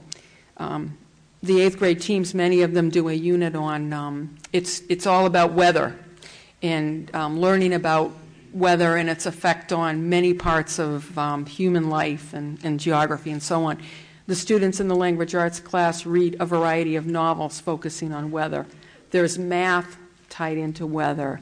Um, there is, um, I've left out the science, the math, the social studies, the language arts. All four areas are integrated into that unit. It would not be possible to have a teacher do that with seventh and do that in eighth. There may be another way of doing a hybrid, but I, I just want to say I don't, I don't think that that would work with the current model. So it's more than collaboration. I just want to be clear because I think I wasn't really clear when I mentioned that before. I, just wanted to comment on the hybrid team concept because it was something I brought up last year, and it's actually something I um, experienced back when I was with, in eighth grade and going through the um, population declines that were happening at the time for our generation. Um, one comment, and, and, you know, there's different standards on in terms of curriculum integration and standardized testing now. Um, but one thing that a hybrid team doesn't do at this point is actually save us any staff because having a team, it, this is something that I had looked at last year when we were talking about, well, do we have eight teams or seven? And what does that do to class sizes? And if you would split a team across two grades, then you moderate the class sizes on both. Um, having a hybrid team now would be a choice of seven where you have four in one grade and three in the other, or seven where one of them is split. And I don't see that that becomes a, a really viable option given what we're looking at now. So just wanted to mention that. Thanks, Roy. Our fifth budget year together, Debbie? Pardon me? I think this is our fifth budget year Yes. together. Um, I think my first one, I expressed concerns about the team model, and that's when you spent a lot of time with me talking to me about the team model and why you support it so um, so vehemently, and why you think it's such an appropriate way to deliver curriculum and instruction to this age group. But I could see five years ago where we were headed, and and here we are. This is where we're headed. Like I said, we're, we're stuck between a rock and a hard place, um, all or nothing, either four or none. And honestly, I'd love to have two. Keep two. And if there was some way, and, and I do not take lightly in any way, shape, or form the work that um, you and the rest of the staff have done in that building to revamp the scheduling. Um, as Shannon said, a lot of really good things have come out of it, and um, some of the specific information you shared with us about how things are done differently, that um, certified staff in the lunchroom, more time for collaboration for teachers, actual more instruction um, time offered up to the students, that's all a benefit. But I know how much work that was, and I, I don't take that lightly. I'm really, you, you've given me a lot here to think about. Um, I- I'm in a quandary, though. How, how do I financially support numbers, which when you say the average class size is 20, now we might have a couple that are 22, we might have some that are 18 or 19. When I say we compare that to first, so- uh, first grade classrooms, I'm, it's really a struggle for me, Debbie, to know what the, the right thing to do is. We, we talked about this last year, too. I just wish there was some way we could keep two extra staff people um, and figure out a way to work them into this model so that, that, uh, a model that you think would really, you know, offer up the same type of uh, quality instruction that we give to these kids now. I, I honestly don't know what the right thing to do is, but as Chris said too, to keep the staff now for those bubbles, which everybody knows they're coming, those two bubbles, to keep extra staff now for those bubbles down the road, in my, my mind is an irresponsible thing for me to do from a budget standpoint. And and that's the, the quandary that we all find ourselves in here. I mean, we're all in the same quandary. Everybody here is in the same quandary, but especially those seated here and budget committee members there.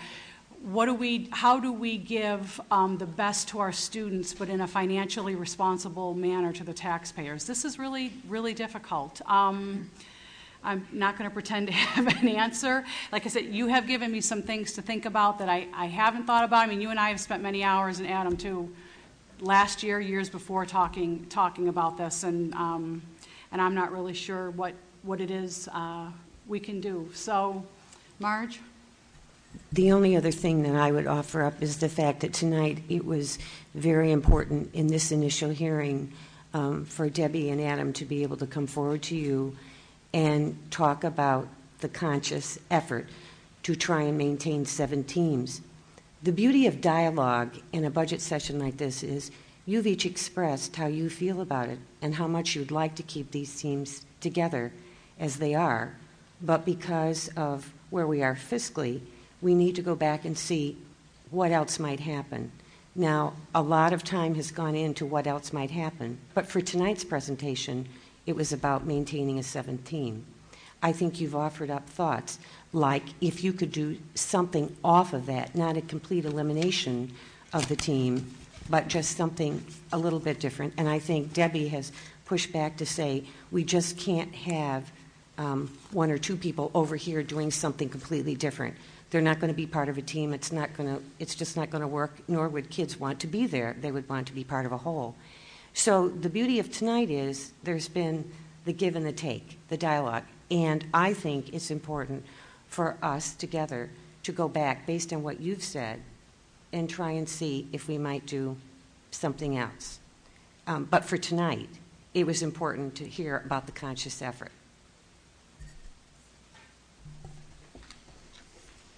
Sound good? You always have a way to put things in perspective, Marge. Any other questions or comments? Thank you mu- very much for all the work that you put into this presentation tonight, too. We appreciate it, Debbie and Adam. Thank you. Thank you very much. Tom, we haven't forgot about you. Next up is maintenance. And joining us, we have our maintenance director, Tom Tuso. Welcome.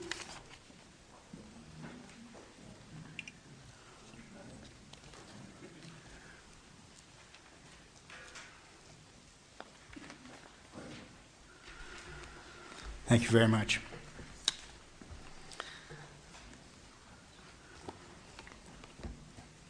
I am ready, Tom. Okay. Thank you. I'd like to talk about the major initiatives in the upcoming maintenance budget.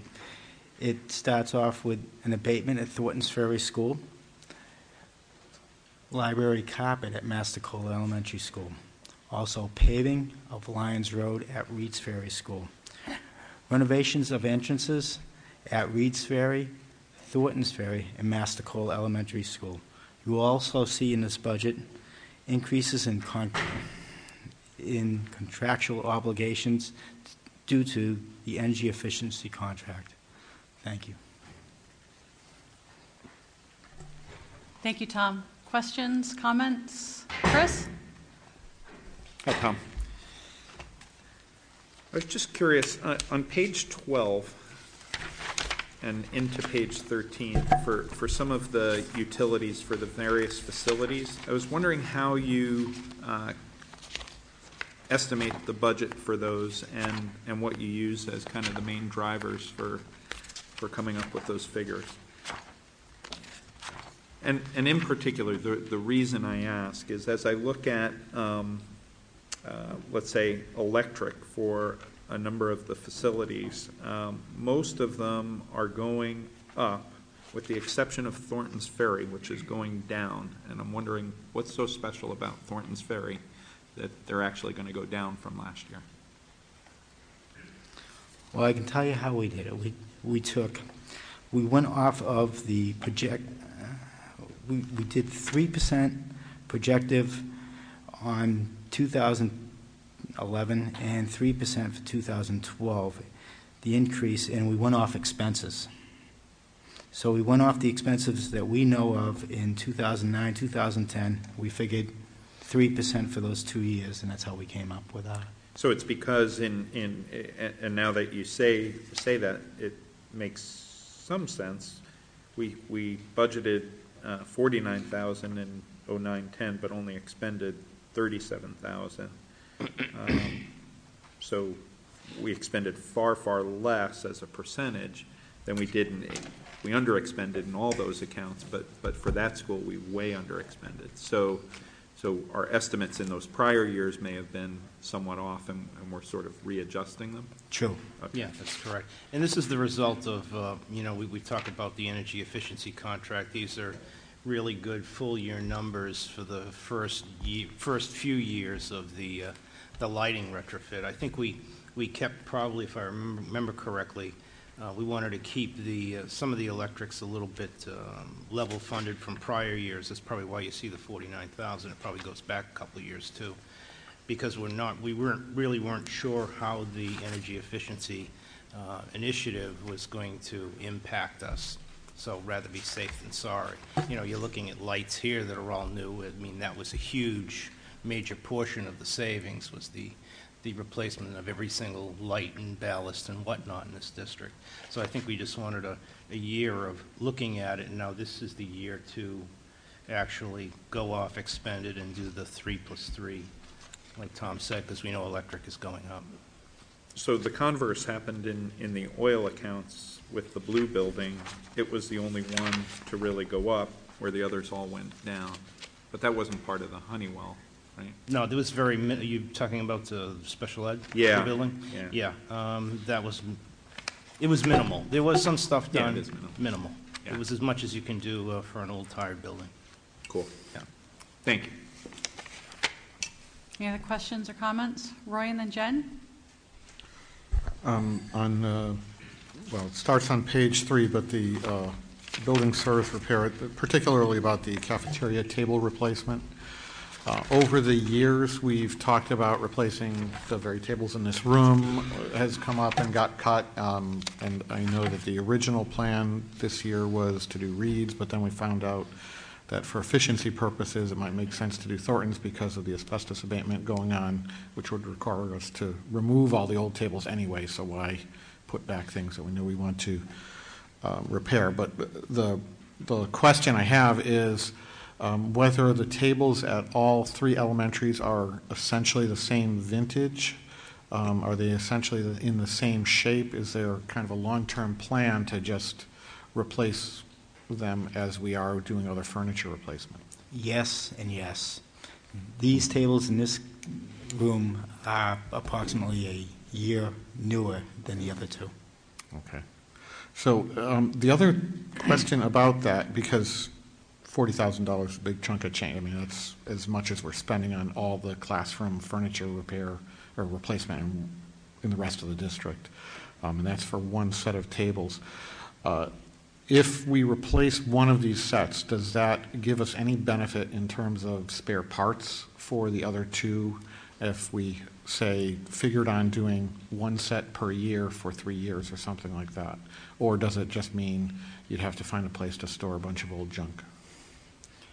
It would help, certainly. Not to a great deal, but there would be some benefit in that. Okay, thanks. Um, Just off that, because that was another one of th- the questions that I had also, was about replacing the tables at the various schools. Um, Are they dangerous? Will they be dangerous in another year and a half? Is it, is it a safety issue for the children? I believe they are repaired now and they are safe. Mhm. The older they get, obviously, the, the more danger there is. Right. I think they are function, they function well, and we would do repair them on a regular basis. Okay. Um, And then another question that I have regarding them, is it more cost-effective to um, not get the wall unit tables and to get the portable ones that, have, has that been looked at? Well, the wall units are do we- specific to the uh, use of the APR after hours and during, during school. Uh, In this building, Thornton's Ferry and Reed's Ferry, Mhm. uh, there's really no spot to store those tables when other activities come in to utilize the room fully. That's why we're looking at the, the wall units again. Okay. Basically. What, what is the cost difference between, like, the wall, like, replacing it with just all portable tables that would have to be pushed against the wall for the after-school programs, or finding a place for them? Is it a substantial amount? Probably around $10,000 less. Okay, for each school? Each, each school, yeah. Okay, all right, Rough numbers. okay. Um, okay, and then leaving the tables, does any, do you want me to? anybody Shannon, do you have other something you want to comment ask about the tables? Okay, go ahead. I have a couple of questions um, regarding the portable tables. Uh, Would they pose any safety concerns folded up and put in a room with kids who are active in the after-school program? I don't believe so. Okay. And uh, the other question I had was, because I have been to Reed's Ferry for a couple ice cream socials, and I noticed that there were still some seats, usually toward the end of the year is when they have them, where the seats aren't there anymore, it's just the state because you probably couldn't repair them? Is that happening more and more, and do you have students who are, I think they don't utilize all the tables right now in those schools, and there are some times that we remove uh, tables and benches to repair them. okay, yeah, it's like basically saw like the pole but no seat on it because the seat was, say, out of the line at that point, but the room was full at that point because it was a, a parent function as well, so, Those are normally repaired, okay. or they should have been repaired. So that was, yeah, my concern is, you ha do you ever have a shortage of, of seats in those Not circumstances? of benches and, not, not for like when they're having lunch or anything like that, no. Probably on a full house type of deal, where they're using more of them than they normally do. They might be running short of them if they're in need of repair, or we don't stock, we don't stock extra benches and tables. We kind of buy them as we need them. Okay, thank you very much. Um, And I, I just have one more question, and it's on page seven regarding the uh, heat and light retrofit. I just had a question regarding, uh, you noted the additional HVAC unit that was needed at JMU's. I didn't, I, I'm not sure I realized that we were, that we, uh, can you explain that? Oh. Thank you. I can explain this. Let me, re- let me read it just for a little bit. Okay, when we did the, uh, the energy efficiency contract, uh, there was also an initiative to put ventilation into classrooms, specifically at the upper elementary school, uh, because there was exhaust only, correct me, Tom, if I'm right? It's exhaust only Correct. in a lot of, in the upper elementary school and a lot of our other schools, and no fresh air coming in. Uh, So I think in this part of the contract, we spent, I think it was $700,000 to put in unit ventilators in each classroom. So in addition to energy efficiency, this was also air quality in there too, because of the unit ventilators that we put in the upper elementary school. So it was all part of the one big project. Okay, and I remember talking about the intake as well, and, Yeah. and that JMU's in particular needed that, um, for whatever, I'm, I can't remember the reasoning, but I do remember that they needed that. Um, so this line item is not specific for an additional HVAC unit? No, it's not. Okay, all It's right. inclusive of everything we did in the entire project. Okay. Lights, toilets, um, HVAC, everything. Okay, that's, I guess, where my question was, I thought maybe after the fact, we were, ended No. up purchasing another unit, and I wasn't aware of that. No. Um, That was the only thing I had besides what Chris had, so thank you. Any other questions?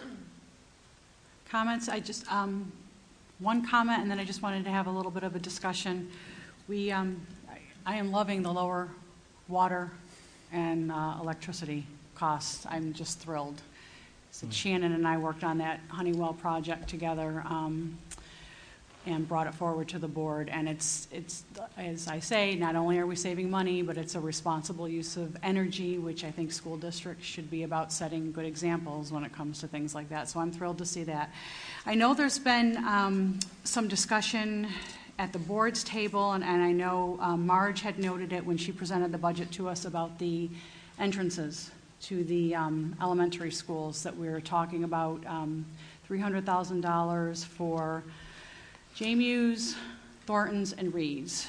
Um, And there's been some discussion, I know Marge had asked us, try to get a feel for what um, the consensus of the board was, and I think the consensus of the board, not everybody may agree 100%, but was that we wanted those entrances put into the um, operating budget. And um, I thought tonight might just be a good o- opportunity um, for us to have a discussion regarding our thought process behind that. I'd be happy to weigh in at the end if somebody else wants to go first. And um, Chris, go ahead.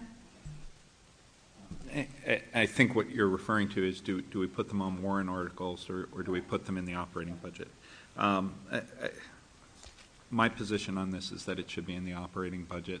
Um, I think we could put them as warrant articles, um, which would alleviate us of some responsibility in terms of making that decision. Um, But I think we're all elected um, to spend the time, look at the budget, look at the capital improvement plan, and, and make hard choices. At the end of the day, um, if those, those warrant articles pass, the effect to the taxpayer is the same, right? The operating budget becomes uh, essentially uh, the same. Um, So uh, honestly, I, I- think that's what we're here to do. We're, we're here to look and, and make trade-offs, and um, if we make the wrong choices, the voters have a chance to, to vote us out. Um, But to me, the responsible thing to do, in particular, as it relates to these items, which are about the safety of the schools, the safety of the staff and the children uh, being educated in the schools, and doing it in a way that's consistent across the district, um, I think falls on our shoulders, and, and we should um, uh, treat it as such. We, we shouldn't necessarily punt that and say, you know, let's let the voters decide. I think it's our responsibility. Roy? Yeah, to, um, agree, I agree with everything Chris said. Um, The other reason I want to see this in the operating budget is more operational, and that is um, because I do place a very high priority on this. Uh, There, one of the, the difficulties you have when we consistently come in under default budget, which is an unvarnished good thing to do, uh, is that it lim, in some ways limits the choices of the taxpayer, right? We've heard this from many people saying, well, you know, i- if I think the budget's too much, what can I do? Because if I vote it down, the default budget's higher. And it makes it, in some ways, difficult to divine the will of the voter. If someone does vote against it, are they voting against it because of a particular item, because they think it's too high? Um, What kind of, because they think it's too low and they want a higher budget and so on. So I understand that part. The, the problem with putting these into a, um, a warrant article is the no means no rule, which means if we had these in a separate warrant article and that warrant article was voted down, we could not build the, build out those entrances next year, no matter what. Even if we thought they were more important than $300,000 of other expenditures, we would not be allowed legally to say, hold off on cafeteria tables in order to enhance the safety of our schools. And that's, that's why, to me, that's the most important reason to put it in the budget, because it would really tie our hands if people were voting against, say, a warrant article on purely fiscal reasons. They, and they might even think, well, this is more important than some of that other stuff that's in the budget. But by voting down a warrant article, they may not realize that it's actually preventing us from undertaking a very high priority. So that, that's why I think it should be in the budget. Thank you, Roy. Anyone else? Shannon? And I agree with uh, Roy and Chris. The biggest thing that I think, you know, we look at our responsibility to educate children, but it's also our responsibility to make sure we put them in the safest environment possible. And we as a district have recognized student safety because we do have secured entrances at Merrimack Middle School, Merrimack High School, and uh, this building, uh, the, Mer- uh, the J- James Mastricola Elementary School. Now, when you look at the three schools left, it's the Upper Elementary School, Reed's Ferry, and Thornton's Ferry. And they're some of the youngest students we have. And it, alarm, it's, I don't think we've ever, we're not in the position to, um, I think, take that lightly. I'm trying to put it in the most, the less, the least chicken little way possible, but still show enough um, importance to the subject. The sky hasn't fallen on us yet, but it doesn't mean it, it couldn't.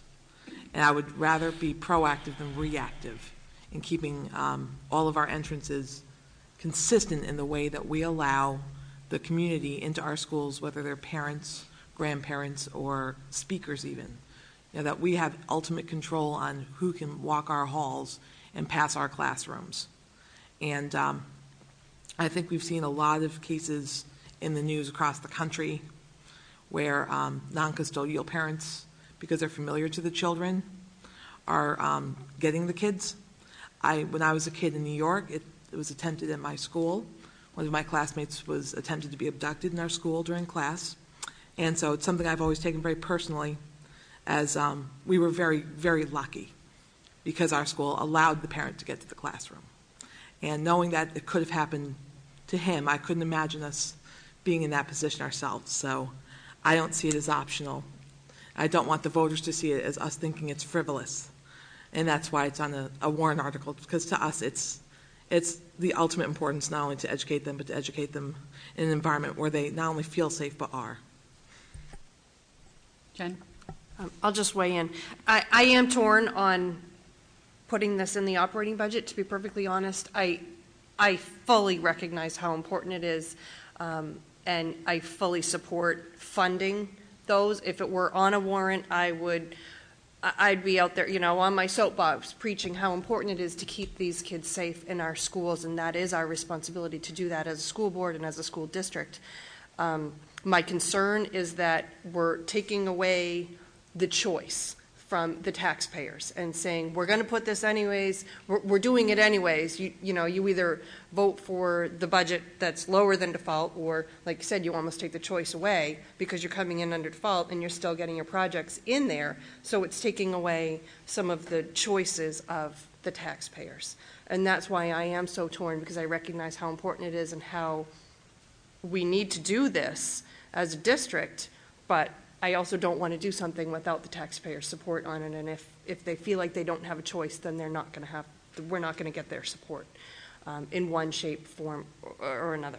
So that's just where I'm, I'm at with it. I'm not, I'm not prepared to say I'm ready to pull them out of there, but that's what I'm thinking, and that's why I am so torn with them being in the operating budget. Um, and again, not that I don't support them, it's just that I, I've always been about let's let's hear what the taxpayers truly want us to do, and um, and let's follow what their lead is because they're the ones funding all of this. So. Thanks, Jen. I guess, and Tom, thank you for sitting here and listening to us vet this out. I appreciate it.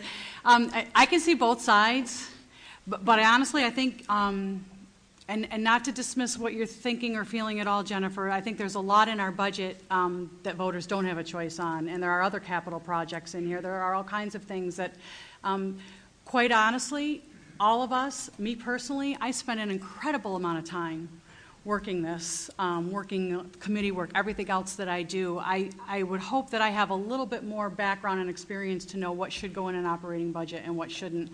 Then um, I'm, I'm not saying that people shouldn't have a say, but I'm, I'm hoping that that's why I'm here and that's why I spend the incredible amount of hours that I do every year, um, especially this time of year.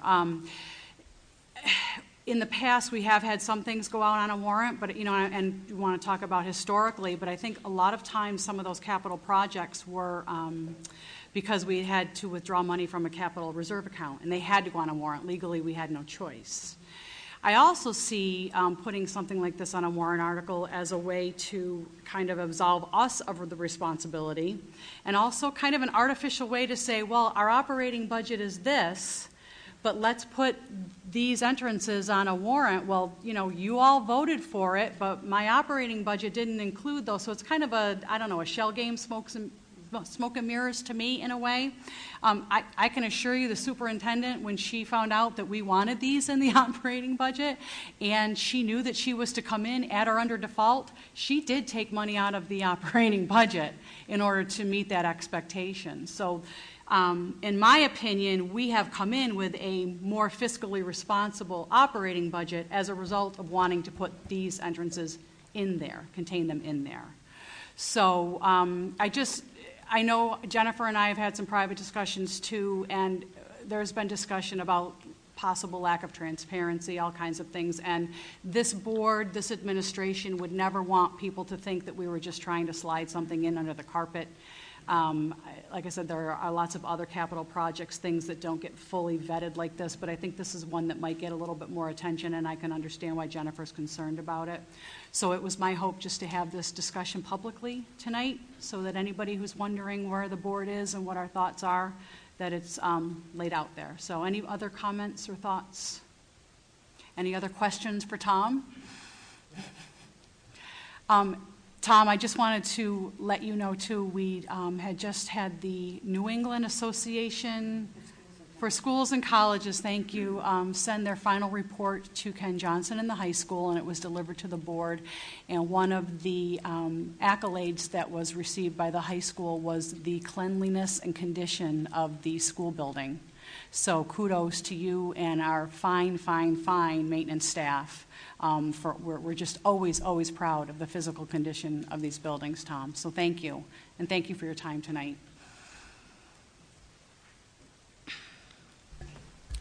That's it. Anything else before I open the mic up to the public? Chris? I'd just like to, if the cameras haven't already recognized um, our colleagues from the Budget Committee, we've got fully just about half of uh, the Budget Committee here this evening, and I, I think it's fantastic uh, that, that they're here. So as the liaison to that committee, I'd like to uh, recognize all of them for, for coming and thank them. Thank you, Chris. Roy? And I see Marge wanting to say something too. I just wanted to say that um, I think we were maybe going to just announce what the process was going to be going forward. So I didn't know if that was before or after. And the only thing I wanted to do in preparation for the next time we get together on the 14th was also to just ask you if that night, too, in the order of things that we'll just talk about possible warrant articles as well. We'll just list that. Perfect. Thank you. Um, I too would like to thank the Budget Committee members. Broken record. Please come to the school board budget hearings. You'll get all kinds of information that you wouldn't get if you didn't come, and you might get some information that you wouldn't get if you watched it on TV. So thank you. Um, I know it's a very busy time of year, and I appreciate you all being here. This is very, very important part of the process. Um, and s- speaking of process, we um, had some discussions regarding it's I think said Jen and I said for the five years we've been doing this, it's been done differently almost every single year. Um, there's no one set way that we have to be about doing our business.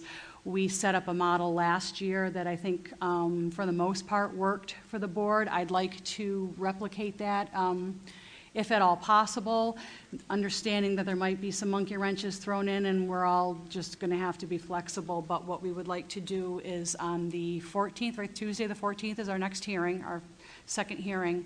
Um, At the end of that meeting, after hearing all the testimony from department heads, principals, the board at that time, I'll ask you all to just pretty much weigh in, let the superintendent know where you are, any specific information that you're looking for, any additions, deletions, just give her a general feel for what you're thinking about um, the budget at that point in time.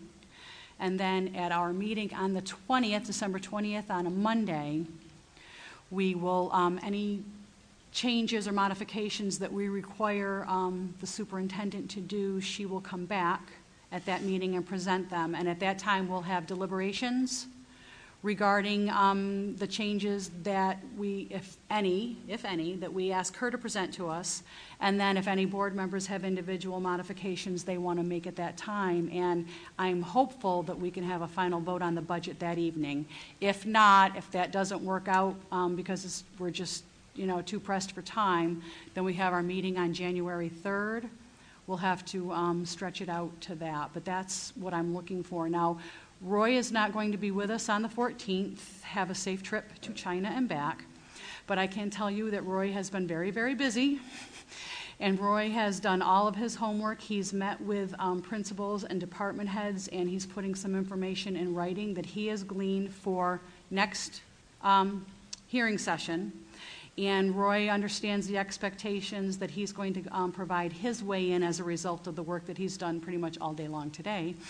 Um, and he's going to share that so that we will hear uh, Roy's voice. He'll put it in writing, and I'll present it as a public document to everyone at the table. So um, even though he's physically not here, he's definitely done um, all of his homework, and we'll, we'll share his um, his thoughts with us. So, any questions, comments regarding any of that?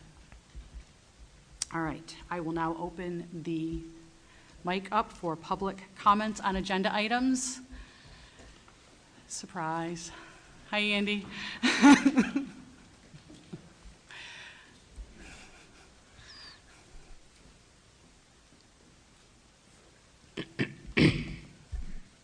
Andy Schneider, 34 Woodward Road, and I promise I'm going to not ask a question, but rather provide a comment.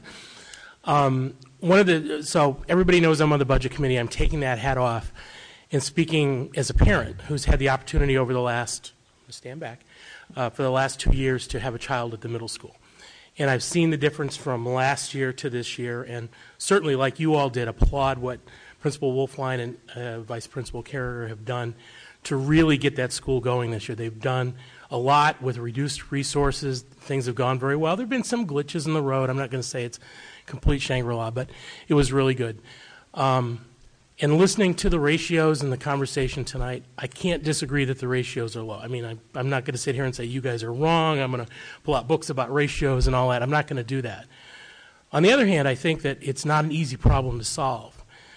If you look at what the principal had to do to get by with a reduced team, like with science with Mr. Latz, if we take another team next year without keeping in mind what she may have to do to make up the, the gap without any additional funding, my fear is we may have some dysfunction at the school she doesn't really have a lot to, to, to make up or to help with.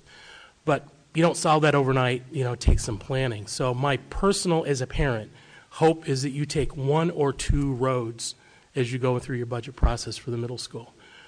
First road is to leave the staffing as it is, but as the board, commit to work with the school over the next year to solve this problem once and for all, whether it's changing the program to a not team model, but a modified team model or something.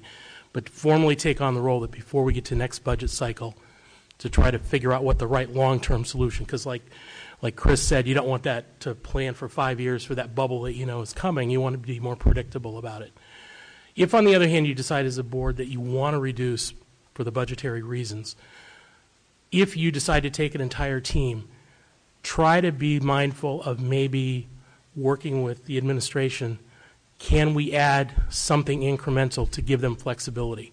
So that if they have to hire a full time science teacher, for example, to cover those labs, they have the ability to do that. Because just taking four without thinking of what they might need might cause the problem. So it's, it's just something to think about because I know everybody is, doesn't want to do the full thing because of the problem, but the ratios are hard to justify. So it's just an observation from being there, seeing the goodness, but a little concern that if it happens again without planning and without maybe some resource, there might be some issues that, that are harder next time. So thank you.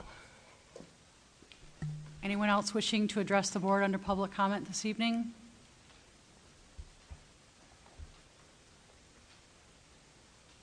No? I will entertain a motion to adjourn, made by Shannon, second by Jen. All those in favor? Thank you. Good night.